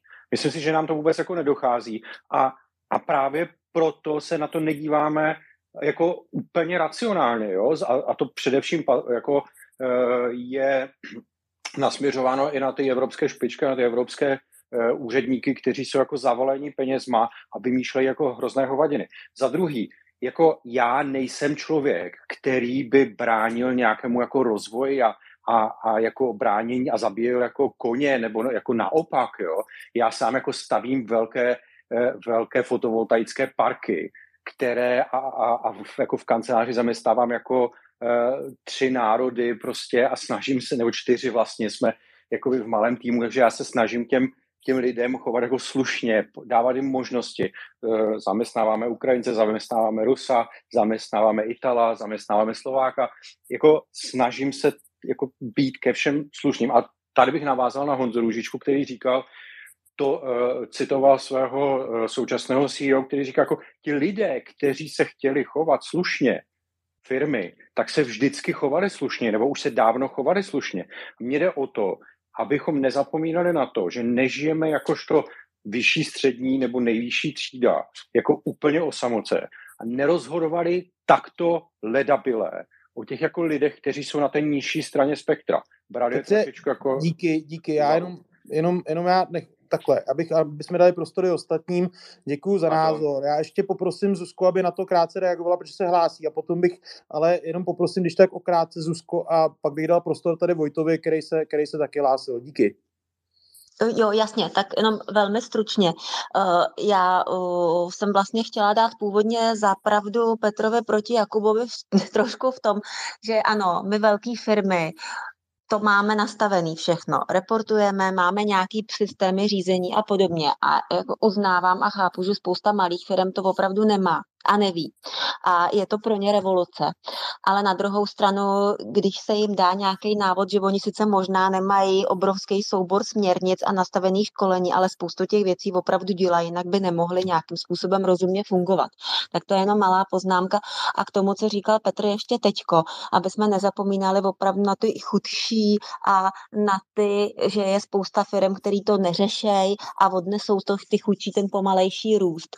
Uh, jako právě proto to nesmíme oddělovat. Nesmíme řešit jenom Ečko za každou cenu. Musíme to opravdu vidět v balíku a s tím Ečkem řešit i to Esko. To jsem jenom chtěla říct k tomu. Díky. Tak eh, díky Zuzko, já vám děkuju. Já jsem se tady udělal poznámku růžové brýle elit, ale myslím, že už to tady padlo ode všech. To znamená, Vojto, já tě poprosím, když tak můžeš dát dotaz, tak se odmutuj a vyzvu ostatní k tomu, aby se přihlašovali do této diskuze. Ještě tady máme místa a máme zhruba 40 minut k tomu, než to ukončíme. Nechtěl bych přetahovat, protože budu koukat na Big Bang Theory už po pátý. Tak Vojto, je to tvoje. Uh, tak dobrý večer, moc, moc děkuji za slovo. Uh, předem bych chtěl poděkovat všem i za tady, za tady tu diskuzi jako takovou. A uh, chtěl bych se zeptat asi primárně Honzy Růžičky, ale vlastně i uh, Vládi Šmalc a možná i, i uh, Kuby Skavroně. Uh, co se týče, jakoby nějak, jestli, jestli někdo z vás neví o tom, jestli se něco reálně dělá nebo nějak reálně jedná uh, v rámci ESG nebo v kontextu ESG ohledně vlastně té predikované, uh, nebo toho predikovaného růstu populace, kdy uh, podle všech vlastně různých uh, reportů by do roku 2050 tady mělo být skoro 10 miliard lidí na světě. Uh, s tím, že teda primárně vlastně 50% toho růstu má být z oblasti subsaharské Afriky a už vlastně teďka tam uh, je velký problém s nějakou, s nějakou soběstačností ohledně uh, vlastně nějaké úrodnosti a tak dále. Uh, tak jestli v kontextu toho ESG uh, se jako reálně něco dělá, ať už na, uh, řekněme, té vládní úrovni, ať už uh, nějaké Evropské unie nebo mezinárodní spolupráce mezi státy nebo uh, státními organizacemi, nebo případně, jestli víte o nějakém příkladu, kdy třeba ať už jednotlivé firmy nebo ve spolupráci se uh, jakoby proto něco dělá, ale reálně nejenom, že by se třeba o tom diskutovalo. Děkuju. Tak jo, tohle... perfektní dotaz. Honzo, hodil, to sám. Hodil, hodil jsi to Vojto na mě. Hele, tohle ESG asi neumí, neumí vyřešit. A, a, já původně nejsem ze světa financí, ale ze světa zdravotnictví, kterému se trochu pořád věnuji a, a specificky mě zajímá téma stárnutí obyvatel. A tady, tady je jeden příklad, eh, kde se jeden velký kolos, a jmenuje se to Čína, pokoušel regulovat populaci a skončilo to více než ne, eh, ne, ne, eh, nechvalně. Politika jednoho dítěte, která tady byla 30 let do roku 2016, v podstatě podsekla Číně ruky, nohy na příštích 70 let. Já teď zrovna o tom píšu nějaký článek na info.cz, tak si to budete moc přečíst. Čína by měla v roce 2100 z dnešních miliarda 350 milionů lidí klesnout na neskutečný číslo méně než 600 milionů. Takže eh, ano, v subsaharské Africe máš to eh, pravdu, že to roste neskutečně, především v Nigérii. Obecně dneska mm, z 20 nejrychleji rostoucích měst na světě jich je asi 17 v subsaharské Africe. Takže tam se budou dít fakt velké věci, které budou mít dopady i na nás. Migrace samozřejmě. A, ale třeba zase v, v Ázii je to dost naopak. Obecně stárnutí hm, obyvatel je obří problém. A pro, pro mě jako člověka, který se tomu věnuje, vlastně větší problém pro ekonomiky, než je celý ESG dohromady, včetně dekarbonizace ekonomiky a dopad na sociálku, na zdrávko, na výběr daní a tak dále. Co se týče teda zpátky k té otázce, ne, neslyšel jsem nikdy o tom, že by ESG se věnovalo populačnímu růstu a jak ho zastavit. Tak to je jenom za mě. Já to ještě doplním, uh, Vojto, než budeš mluvit, jo, k tomu, jako co tady říkal teď Honza Růžička, řeknu příklad z energetiky, uh, kde prostě tam jako se cítím komfortnější a taky si vezmu tu Čínu. Uh, dnešní problém je klimatická změna, to už dneska vůbec nikdo nespochybňuje. V Číně to má jako kráp prochází obrovským růstem a teď nedávno o tom někdo mluvil, ne, ne, nevím kde, uh, tak jako dostali do situace, kdy obrovská část vlastně jimi vyrobené energie, která je taky závislá prostě na, jako na jejich řekách, který tam mají. No a oni teď vlastně jsou v situaci, že by potřebovali dále zvyšovat jako uh, uh, přístup vlastně k elektrické energii. Zároveň tím, jak roste populace, tak potřebují čím dál tím víc vody, k tomu, aby zavlažovali vlastně jako, jako pole a produkovali, produkovali potraviny. Do toho by potřebovali energii, ale vědí, že pokud bude pokračovat klimatická změna, tak vlastně jako v Číně je teď obrovský sucho, to pak může, možná může on zaříct jako víc, ale pokud to bude pokračovat, tak vlastně se dostanou do situace, kdy budou muset volit mezi tím, jestli budou mít elektřinu nebo budou mít jako jídlo a velmi pravděpodobně to skončí tak, že vlastně by neměli vůbec nic. Jo. To znamená i pro tu Čínu. A i co se týká investic do energetiky, tak eh, Čína je dneska, jako skoro bych řekl, na špičce jako migrace k zelený, eh, k zelený energetice, protože prostě naprosto nezbytně to potřebují, protože si uvědomili jednu věc, pokud to prostě nebudou mít, tak oni prostě nebudou mít ty tři soutězky a prostě skončej. Jo? A pokud se dneska podíváme na jednu z největších investic, které se dějí v oblasti energetiky, tak je to azijský supergrid, což je propojení mongolských stepí, kde budou prostě větrníky, Čína, Korea, Japonsko a prostě opravdu jako tam jako ze zelenání ty energie se pro ně stalo opravdu must. Jo. Tak jenom takový doplnění k tomu, co tady říkal Honza o té populační, populační, to bylo to S a já jsem doplnil teď trošku to E. A další slovo, myslím, že kdo se ptal, Vojto, teď chceš reagovat? Uh, jenom, jenom jestli můžu v rychlosti. Tak v rychlosti, prosím a dám slovo Eku. Uh, jo, jo, já moc, já moc děkuju, děkuju Honzovi, že to uh, nějak tak jakoby srovnal. Spíš uh, já jsem mířil jakoby tím, tím směrem, že podle mě tady ten problém zasahuje vlastně do všech těch tří částí toho, toho uh, té zkrátky ESG, uh, tak právě jestli spíš možná není jakoby čas na zamyšlení se, když Evropa chce být uh, vlastně vůdcem regulací, tak regulace nemusí být vždycky negativní, tak jestli třeba tady to není jakoby nějaká, nějaká potenciální nová pří, jakoby příležitost tady to, no vzhledem k, eh, možná jenom technická, technický bonmot, eh, vzhledem eh, k evropské historii kolonialismu, kdyby Evropská unie začala dělat regulaci na porodnu subsaharské Africe, tak si myslím, že by to nedopadlo úplně dobře. Uh, díky. uh, tak jo, Eko, uh, můžeš když tak mluvit a vyzývám další, po Ekovi půjde Ivo Půr, bratr Michala a při, vyzývám další, připojte se. Eko, polož otázku. Všechny zdravím. Eh, já jsem vidlak z vesnice, ale mě, podle mě se strašně zabýváme eh, teda lidma, chápu, ekonomikou, chápu, ale strašně se v tom ztrácí ta příroda. Jako jo. protože uh, já si myslím, že všechny tyhle ty tlaky a ESG je jeden z nástrojů, jak tlačit ty firmy, i když to chápu, tak je to, bude to jeden z nástrojů, který bude tlačit do té zelené ekonomiky, řekl bych, příliš nárazem. Je to, je to hlavně kvůli tomu, že ta příroda maká na tom, že každý den nastartuje eh, na planetě o 10 000 aut víc než den předchozí. A tady vidím stromy stoletý, 200 letý, který každý den, celý den makají na tom, aby nás toho zbavili, toho svinstva, aby vyrobili ten kyslík. Ale co se stane, když těch 10 tisíc aut nenastartuje, co se stane s tou přírodou, když tohle všechno bude příliš rychlý. Jo? To, to si myslím, že si hrozně málo lidí uvědomuje, jak ta příroda maká a dře každý den na tom, aby jsme tady mohli my žít.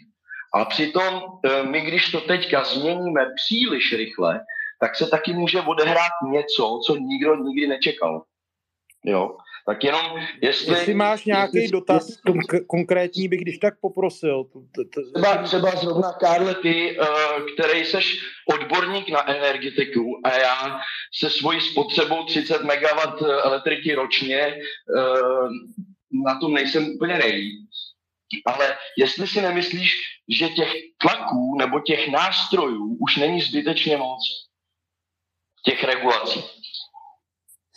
Uf, tak to je dotaz na mě. Tak jenom první, co ti poradím, jestli máš spotřebu elektřiny 30 MWh ročně, tak opravdu začni hodně rychle šetřit, jo.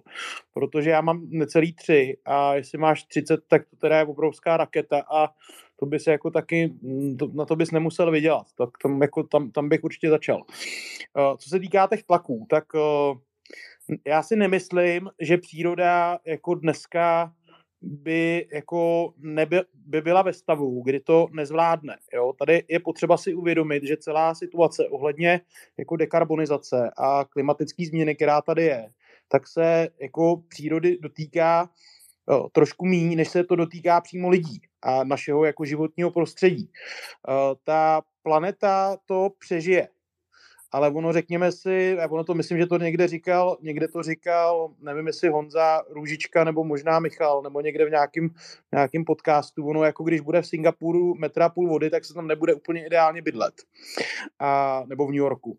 To znamená, já bych se jako o přírodu bych se tolik nebál. Ta příroda to zvládne, ona to zvládne bez nás, ona to tady docela dlouho zvládala bez nás a nemyslím si, že teď nějaká, jako, tady se jako děje rychlá změna. To ten důvod, proč se vlastně všechny tyhle ty věci dějou, tak to se neděje kvůli tomu, aby se tady přírodě žilo líp. Je jedno, jestli bude Sahara prostě jako, jako v Praze, nebo jestli to bude prostě v Antarktidě. Ale děje se to proto, že prostě dneska většina obyvatelstva bydlí jako v oblastech, kde pokud bude, jako pokud se dojde k klimatické změně, zvýšení stavu oceánu, nebo se prostě přesunou ty oblasti, kde se vychylují sucha, tak to jsou miliardy a miliardy lidí, kteří se prostě dají na pochod. Jo, a to je ten problém, který tam vidím. Nicméně já ti dám potom prostor později, asi. Teď, jestli na, někdo chce reagovat z mluvčích, já jako se necítím jako, já se cítím jako hostitel, tak jestli chce Zuzka reagovat nebo někdo, Honzo, to klidně mě doplňte, jo, tady k té poznámce o přírodě. A jestli ne, tak Ivo, máš prostor. A vyzývám další, připojte se, prostor vám určitě dáme, jo, tak buďte mluvčí. Tak do, dobrý večer eh, všem. Já jsem naskočil trošku později do té kecárny, ale eh, já bych to trošku vrátil eh, někam jinam, jo? protože jak já vnímám ESG a docela se tím zabývám, mimo to, že jsem bývalý zelený křídlo ODS, tak pro mě ESG jsou především data. Je to vlastně nějaký tlak na firmy, aby zpřístupnili svoje data a aby jsme se vůbec dobrali něčeho, nějakých, nějakých eh, regulérních metrik, jak posuzovat eh, a nejenom environmentální, ale i, i ty sociální oblasti. Já nevím, jestli jste si všimli eh, třeba nových badgeů, který má Google ve vyhledávání. Dneska už on posuzuje firmy, přidává k výsledku vyhledávání, jestli jsou LGBTQ friendly. Předpokládám, že všechny platformy, které jsou, které jsou převážně teda americký a eh, ryze kapitalistický, tak eh, díky jejich datové síle a díky ohromnému množství uživatelů budou oni, kdo vám budou dávat nějaký rating. Už dneska většina zákazníků se rozhoduje u těch on-demand služeb na základě hvězdiček, který máte o tu život. A pokud oni k tomu přidají ještě svý badge a budou nějakou certifikační autoritou těch těch ukazatelů ve výsledku vyhledávání na sociálních sítích a podobně, tak to si myslím, že nás čeká uh, něco, co tady bude mnohem dřív, než, uh, než doběhne regulace, uh, evropská regulace, která je vlastně nějakým vůbec prvním pokusem donutit firmy reportovat podle nějakého standardu. Jo, tak to, to za prvý, jsou to, jsou to data. Co mě zaráží na tom přístupu ESG je to, že stát a státní služby, jako třeba zdravotnictví, a to je, to je velký Honzovo téma, eh, není, mm, třeba zdravotnictví není povinný zveřejňovat eh, vlastně vůbec data. Ani o svý, eh, ani o svý, mm, o svý výkonnosti, o kvalitě služeb, nemáme vlastně srovnání. Stát, transparentní rozpočty, ukazatele mm, hospodárnosti, environmentální hlediska, taky žádný data k dispozici. Tady je, eh, tady je tlačený soukromý sektor, je to, za, mě to je, za mě to je dobře, eh, že je k tomu tlačený, ale, ale je to jedna složka, eh, složka ekonomiky. Tak to, to je to, co jsem chtěl obecně k ESG. Jinak, co se týče, co tady zmiňoval Petr, myslím, chudých lidí, nebo, nebo říkejme chudých lidí, tak já si myslím, že tam, a vidíme to na tom odporu, oni uvažují, jsou masírovaný, eh, jsou masírovaný eh, marketingem, dezinformacema, politikama, hm, svým okolím a podobně. Eh, já si myslím, že tam jako u nich je primární ta nedůvěra vůbec v systém. Oni jsou neinformovaní a, nedůvěru, a nedůvěřují, protože, protože jsou, jsou, jsou často manipulovaní. Takže podle mě je dobře, že bude nějaký standard, který zaručí nějakou kvalitu. A obecně pro všechny a, a samozřejmě potom a obecně k zelený, ke Green Dealu, k zelené ekonomice. Eh, já myslím, že ta ekonomika vytvoří výrazně větší bohatství, eh, udržitelná než, eh, než ta současná. Bude to, budou to revoluč, ne revoluční změny, ale budou to silné změny, budou asi otřesy, docela, docela výrazný v celé řadě segmentů, ale ve výsledku ta zelená ekonomika, automatizovaná, digitalizovaná, umožní uspořit především ohromné množství prostředků.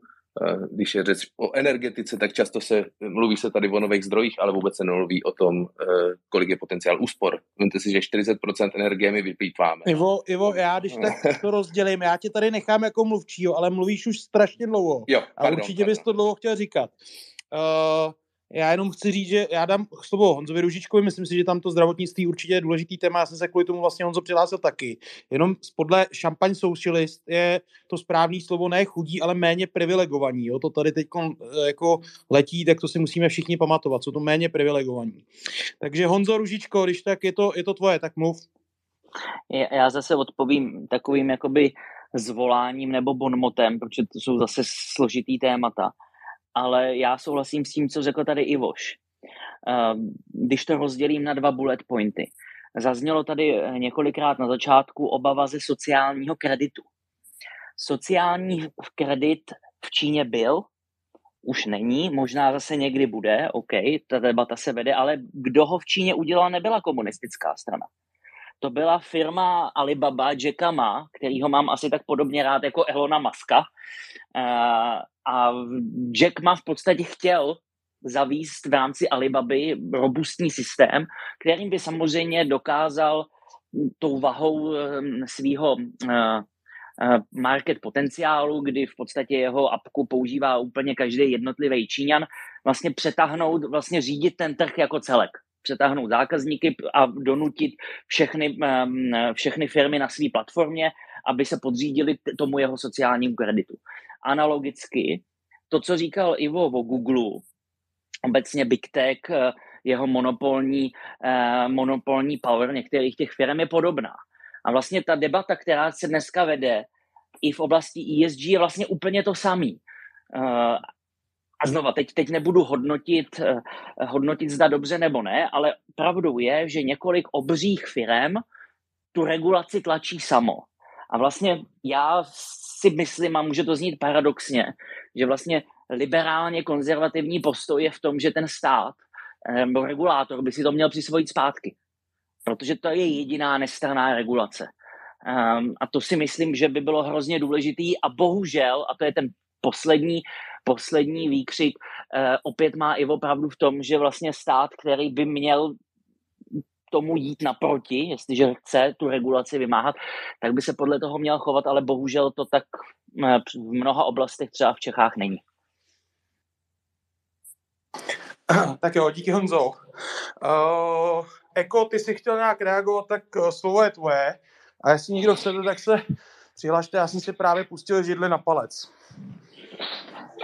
No, je mi líto tvýho palce, ale my jsme se úplně nepochopili, jo, protože mě jde vlastně o to, že o to mikroklima. Ty když postavíš 300 tisíc větrníků někde v Mongolsku, tak to není bez následků. Ano, získáme z toho nějakou zelenou energii, ale, ale pro to místní mikroklima to není bez změny, jo, nikdy. To znamená, že ty říkáš, že uh, když budeme takto pokračovat, což je jasný, tak nás čeká apokalypsa, budou se lidi stěhovat na, uh, na hory, protože tam bude sucho, anebo, nebo do nížin, protože tam bude voda a ne sucho. Uh, já tohle všechno chápu, jo, ale tam je, tam je velký problém v tom, že když my tyhle ty změny budeme dělat takhle rychle a bude čím dál tím víc jenom nástrojů, které budou uh, tlačit všechny ty firmy, aby příliš spěchali, tak přílišní rázy na tu přírodu způsobí ty samé katastrofy, třeba uh, opačného charakteru. Tam, kde ano, stojí fabrika, která zahuluje a znečišťuje vodu, tak tam bude problém, to je jasný. Ale když tam je fabrika uh, střední, která, uh, se kterou ta příroda nějak koexistuje a my teď okamžitě tu fabriku buď vypneme, nebo ji vyfiltrujeme úplně, tak pro tu přírodu to bude taky velký raz. Jo? Já jenom chci upozornit na to, že každý extrém bude vždycky špatný já, já s tebou asi dokážu souhlasit, že prostě postavit, já nevím, 300 tisíc větrníků teď třeba u Ulambátaru nebude úplně rozumný, ale myslím si, jako já, já se o přírodu, opravdu se o přírodu se tolik nebojím, já nechci jako nesouhlasit, ale uh, souhlasím s tím, že každý extrém je prostě jako principiálně jako není správný, to znamená vrhnout se do jedné aktivity, v určitý lokalitě prostě jako rozumný není. Jo, to je prostě samozřejmě je to blbost. Jo, ono, myslím si, že i na Infu nebo na Insideru nebo kde to je teď to Česko hledá elektrárnu, to si puste, to jako určitě stojí za to, to je jako velká legrace, ještě to, co jsem slyšel, velká legrace bude. Já bych teď dal asi teda slovo Ivovi, aby si mohl pokračovat dál v tom, co si chtěl říkat, Ivo, protože tam toho bylo víc, já jsem to slyšel. Akorát jsem to chtěl trošku oživit, aby to nebylo tak, že tady budeš mít 30 minut monolog, víš. Jo, jo pardon, to, já, jsem si, já jsem si nehlídal čas a asi jsem byl dlouhý. Eh, já jsem chtěl říct poslední vlastně věc a to k energetice eh, a obecně eh, k té transformaci. Já si myslím, možná to bude znít radikálně levičácky, ale já si myslím, že jako současný systém že růst je uh, drivovaný spotřebou, teda produkcí, eh, jakože to musí kontinuální růst, tak třeba v oblasti energií máme zhruba 40% potenciál úspor. Nejen, já primárně řeším budovy ve své práci, development a tam je 7% dneska je vyplýtváno, jenom, jenom v budovách, takže já si myslím, když se podíváte, v noci se projdete po, po po městě, tak stojí zaparkovaný auta, nějakých 8-10 hodin stojí prostě plný ulice zaparkovaných aut. Vlastně ohromný bohatství, který jen tak jako stojí, nic, nic nedělá. Uh, tu jsem znamenal nějakou diskuzi o uh, budování silnice v, nový, v novém developmentu uh, v Praze a tam hádka probíhala o to, jestli má být prostě čtyřproudá a podzemní, nadzemní a uh, ta bude stát zhruba za 15 let, ta silnice. Jo. A to už prostě auta ani eh, ve městech eh, budou sdílený, budou pravděpodobně autonomní, budou servisovaný, bezbariérový, elektromobily nebo jakýkoliv jiný čistý pohon. A my se tady bavíme podle současného světa, že prostě a ta hádka třeba na ideologické rovině probíhá o to, eh, že máte právo na individuální automobilovou dopravu a vlastnictví auta a že chcete jezdit z toho developmentu za prací někam, jo. Úplně vlastně z cestní úvahy si myslím směrem k tomu světu jako dopředu uvažujícímu. Takže myslím si, že ten úspor, ty, ty úspory v energetice nejenom v plýtvání energie, ale vůbec ve veškeré výrobě nad výrobě budou, jsou vlastně jediný možný zdroj, vzhledem k omezeným přírodním zdrojům, který můžeme vytěžit. A tady vidím jako velký, spíš se obávám, nebo já se toho neobávám, ale myslím si, že dojde k velkému otřesu vůbec uvažování, na čem ta ekonomika stojí.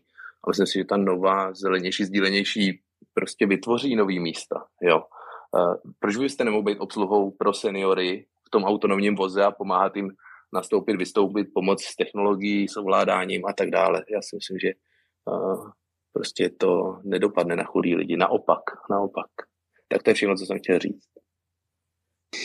Dobrá, já se zeptám, někdo ze mluvčích chce na to nějak zareagovat? To znamená, jestli, jestli dneska, já to řeknu takhle, uh, a to je možná téma, který už jsem tady vlastně slyšel několikrát, jestli dneska se připravujeme na jako minulé války, to je to, co tam říkal Ivo ohledně těch aut, kde vlastně koukáme na ten svět optikou dneška, neměli bychom začít koukat jako na ten svět jako optikou, optikou jako budoucích očí a možná jako těch, který se teprve narodějí, nebo nevím, jestli na to někdo z vás chce zareagovat, já nevím, Jakub, nebo Jakub dlouho nemluvil, tak možná nějak zareagovat, nebo Zuzka. Karle, ale e, vy jste mě předtím za to dal hroznou čočku. Já jsem říkal, že víceméně jako jsem parafrázoval Iva, já jsem to rád, hrozně rád, co Ivo říkal. Já jsem říkal, že přece se nebudeme dívat na, na, na, ty situace stejně, jako se dívala část populace, když přišla železnice nebo, nebo, nebo automobily. Prostě jsme na začátku nové etapy, který před, před náma před náma je spousta nových výzev. Ten, ten, ten, eh, jsme se na to měli dívat jako novou oportunitu, kde můžeme ušetřit, kde můžeme excelovat, kde se eh, může Česká republika nestát montovnou, ale inkubátorem pro spoustu nápadů, ať už to, co dělá Vladimír po Čeradech, ne, v Prunéřově, říkám to správně, po Prunéřově, a tak, tak, tak to je myslím ten, ten směr. Jo. A já, já tomu hrozně fandím, jo, protože ta, ta, ta celý ať už to budeme říkat ESG nebo uh, aktuální energetická krize, tak jsme na začátku něčeho, co otevírá spoustu nových věcí a spoustu věcí to urychlí.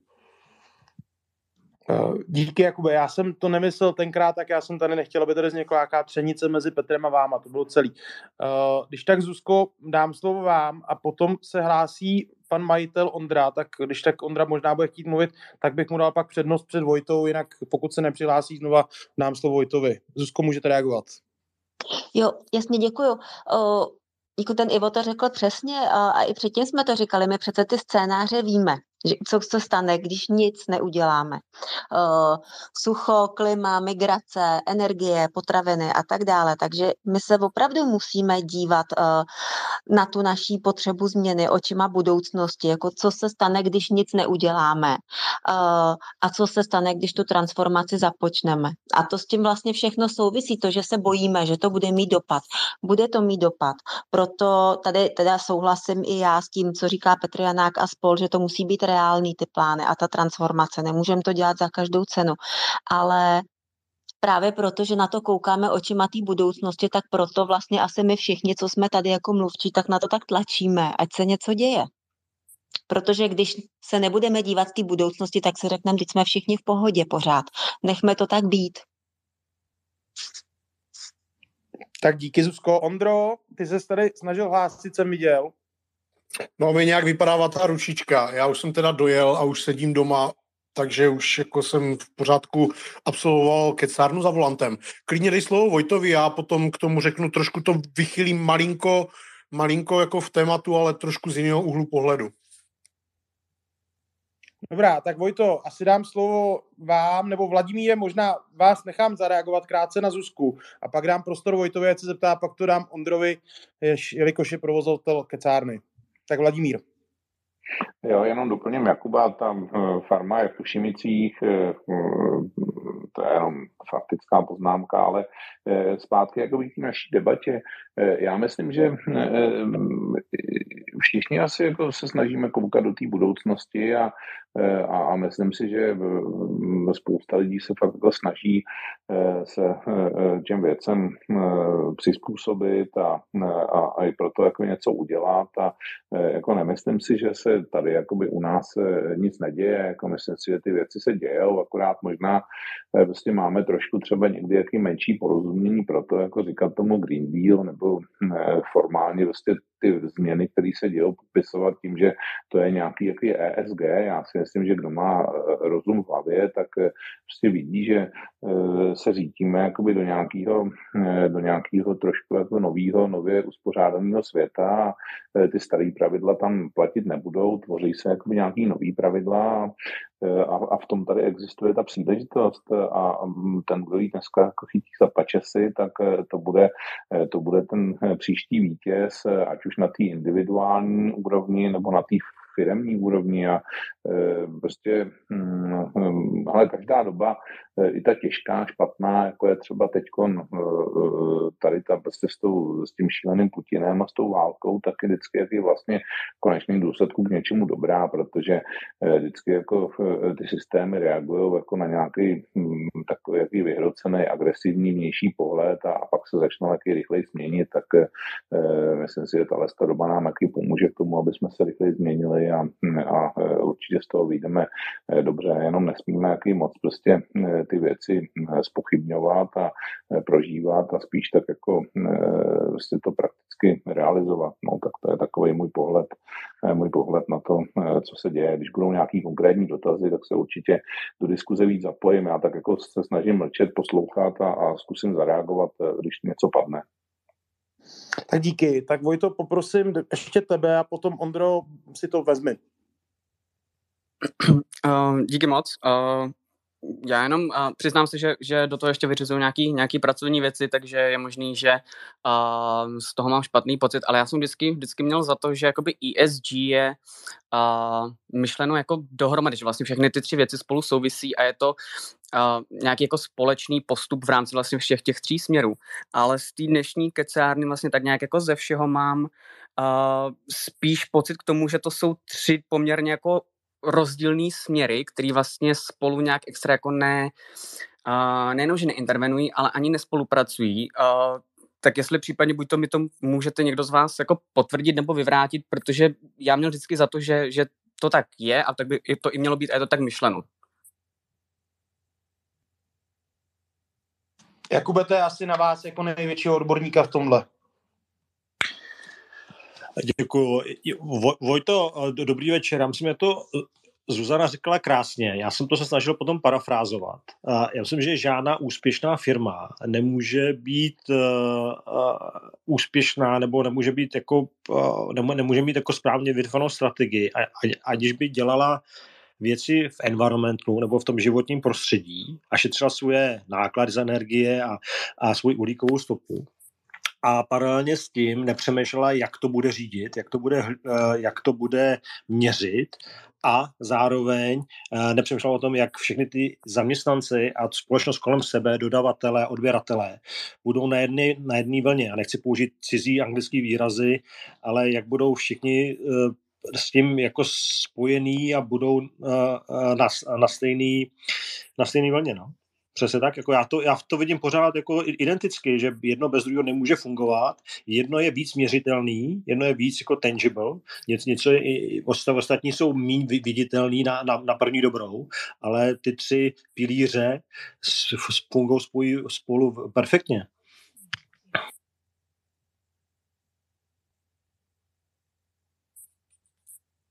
Tak jo, díky moc. Já do toho teda stoupím s dovolením, Karlem do tvého moderování a vychýlím to, i když vím, že čas běží, ale mě to strašně baví. E, trošku jiným směrem, který se týká všeho, o čem jsme se dneska bavili, ale e, já se trochu zabývám že, komunikačníma věcma a jde o to prostě, jak tohle srozumitelně sdělit lidem. Já souhlasím s tím, co říkal třeba Ivo o tom, že bojujeme minulý, minulý války. E, nedávno jsem četl knihu Václava Cílka, Jak přejít řeku, a on tam používá geniální větu, která mě v letčem inspiruje a ta je, že současná civilizace vynakládá neuvěřitelné finanční prostředky na záchranu světa, který už neexistuje. Jo? A to si myslím, jako, že se tady děje a mám za to, že je problém tyhle věci odkomunikovat běžnému občanovi, běžnému voliči, který ve finále všechny tyto věci financuje. Takže, takže chtěl bych eh, se jenom tohle jako nakopnout na závěr, jakým způsobem, aby jsme neudělali tu chybu, že prostě Česká republika je velmi úspěšnou, prosperující evropskou zemí a podpora Evropské unie je tady nulová, nebo pardon, omlouvám se, ne nulová, ale prostě ta, ta nepodpora je v podstatě jedna z největších v EU. Nemáme k tomu žádný objektivní důvody, ale je to proto, že zastánci Evropské unie, evropské integrace jsou někdy prostě až extremističtí a jsou to vlastně karikatury a dělají té Evropě uh, v podstatě medvědí službu. Tak abychom v tomhle, o čem se bavíme, nenechali vlastně zvulgarizovat to téma ESG uh, v té message veřejnosti tak, aby vlastně se stavila proti. Možná jsem to řekl kostrbatě, ale doufám, že jste mě pochopili.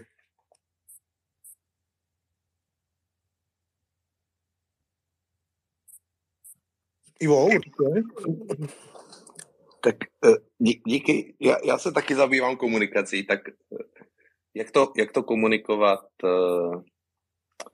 takhle, data, data a za prvý zveřejňovat data, popis stavu tak, jaký je, uh, a potom uh, verifikovat, že ty data jsou správný. Jo, to si myslím, že ESG vlastně uh, nějaký formát, který umožní vlastně důvěryhodný důvěryhodný porovnávání výsledků je vlastně jedna z těch cest. A druhá věc, obecná, za mě politicky radikální, samozřejmě je to mnohem větší integrace uh, v rámci Evropské unie a celé naší civilizace jako, jako celku.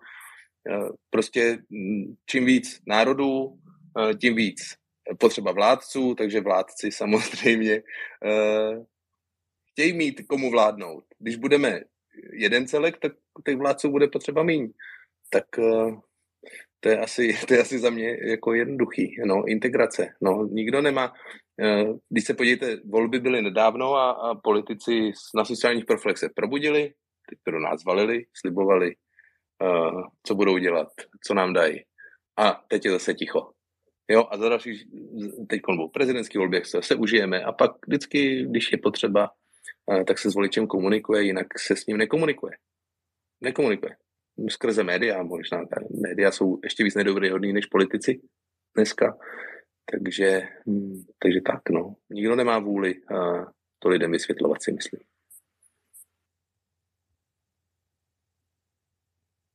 Díky moc za tu reakci. Uh, myslím, že první byl Vláďa, pak Vojta a Zuzka se hlásí, super. Tak tak nějak. No, děkuju. děkuju Víš, jak jsem narážel, Vláďo? Víš, jak jsem to myslel?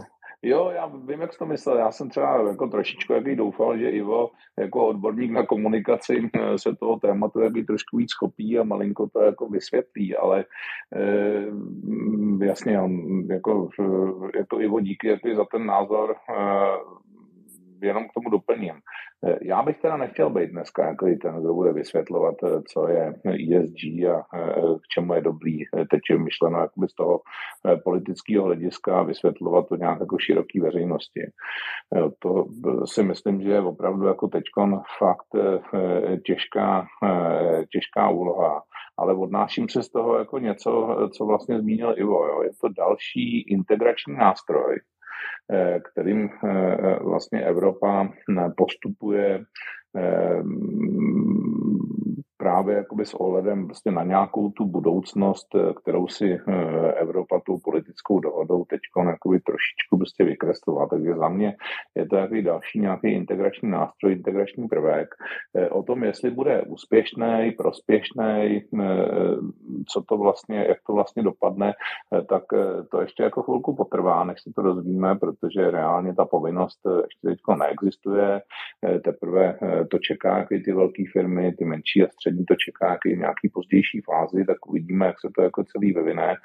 Ale pokud jako se vrátím zpátky k té Ondřejové otázce, která se týkala jaký primárně té komunikace a toho vysvětlování, tak mě by fakt by teď zajímalo, jak by to politici tohle na nějakou jaký obhajobu a podporu ESG vysvětlili, když vlastně jaký do dneška jako třeba v České republice nejsou schopní nám vysvětlit, proč nemáme euro.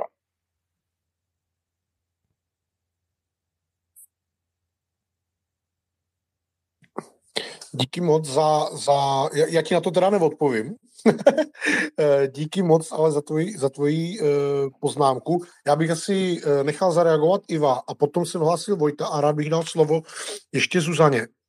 Takže, takže poprosím Iva. Jo, já děkuji Vladimírovi jenom stručně k té komunikaci. Já, jsou tady dva silné trendy a to je digitalizace a dekarbonizace. Dokonce oni jdou Eh, ruku v ruce. Jo? Pomocí digitalizace jsme schopni eh, víc dekarbonizovat, když to zjednoduším, dekarbonizovat eh, hospodářství. A, a mm, zrovna dneska člověk, který na úřadu vlády, a mě vypadlo to jméno, vede strategickou komunikaci, tak nějaký, já jsem na to reagoval. Pan Klíma. Ne, ne, ne, ten pod ním, pod ním, ne, ne, ne Klíma, jako Benjamin, myslím se jmenuje, to je jedno, ale uh, stát dneska v rámci digitalizace třeba vůbec neřeší uh, komunikaci uh, s občanem, jaký má dneska nástroje. Jo? Je to krásně vidět na očkování. On má data o tom, kdy jsem se naočkoval, čím jsem se naočkoval a já jsem se snažil najít informaci, zda se mám jít naočkovat. Já to nevím, já mám tři dávky, viděl jsem dojemnou čtvrtničkovou kampaň a já, nevi, a já jsem nenašel use case, mám tři dávky, mám mít, nemám mít, eh, čím mě naočkujete, kam mám mít. To, to se prostě nedozvíte. Přitom já mám v mobilu tečku, eh, mám datovou schránku, eh, stát má o mě údaje, veškerý k tomu potřebný, on mi není schopný říct, jdi a naočkuj se. Jo? A to znamená jako vývoj třeba nástrojů digitálních pro komunikaci s občanem a narazili, narazilo se na to i při uh, příspěvku jestli má být adresný nebo plošný, zvolil se plošní řešení, protože stát není schopný eh, komunikovat cíleně. Přitom on dokáže identifikovat, kdo bere podporu, eh, kdo hm, je nahý, kdo je sociálně ohrožený a tak dále, a tak dále, kdo je senior, takže pravděpodobně ohrožený nějakýma faktorama a tak dále. Není schopný to, to říct vlastně, přímo zacílit, vys, vy, vysegmentovat si nějakou skupinu obyvatel a jim něco sdělit. Takže jako třeba a vývoj takovýchhle nástrojů pokud je vůbec schopný, by za pět let, i za deset by bylo fajn mít. Uh, není, takže ta, ta komunikace uh, jakoby skrz mass media, uh, skrz sociální sítě, jo, řeší se regulace sociálních sítí, místo aby se řešila spolupráce se sociálníma sítěma a tak dále. To, to, je, to je samozřejmě, komunikace je roztříštěná, jsme přehlcený informacemi a nikdo vlastně neví, co je věrohodná informace. To, co jsem říkal, to je zase ten rating, tom ESG. Kdo mi potvrdí, že to tak je? Že to, co že o sobě někdo řekne, že je zelený, neznamená, že zelený je. Musí mi to, pravděpodobně by mi to měl někdo potvrdit, pokud tomu nedůvěřuju sám, že to tak je. Jo, takže vidíme spoustu labelů, um, zelený, udržitelný a teda, a vůbec to tak nemusí být.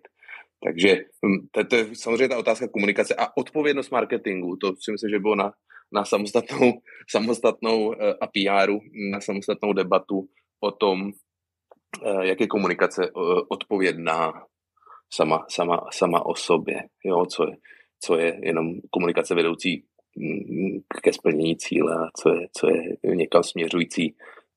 Takže, takže asi tak jenom k té komunikaci. Super. Moc děkuji. Uh, už jsme se přehoupli přes 21. hodinu. Uh, já bych moc rád ještě dal slovo uh, Zuzaně. Vojto, nechám si tě na závěr a potom to asi poženu už ke konci, protože už jsme tady, tady přes dvě hodiny. A, takže Zuzano, prosím ještě o vaši reakci. Jo, děkuji. Já jenom chci doplnit přesně tu politickou podporu a komunikaci. Jenom rychle ke komunikaci, uh, marketingu, naprostý souhlas s Ivem. Uh, je to prostě na zodpovědnosti těch firm v téhle chvíli a těch jedinců, který tu komunikaci těch udržitelných témat dělají. Prostě to tak je a musíme se s tím srovnat, eh, že ne všichni to berou tak, že prostě opravdu eh, přes greenwashing vlak nejede a některý to berou, jak jste říkal přesně, že jako účel světí prostředky. Uh, nechci to hodnotit dál.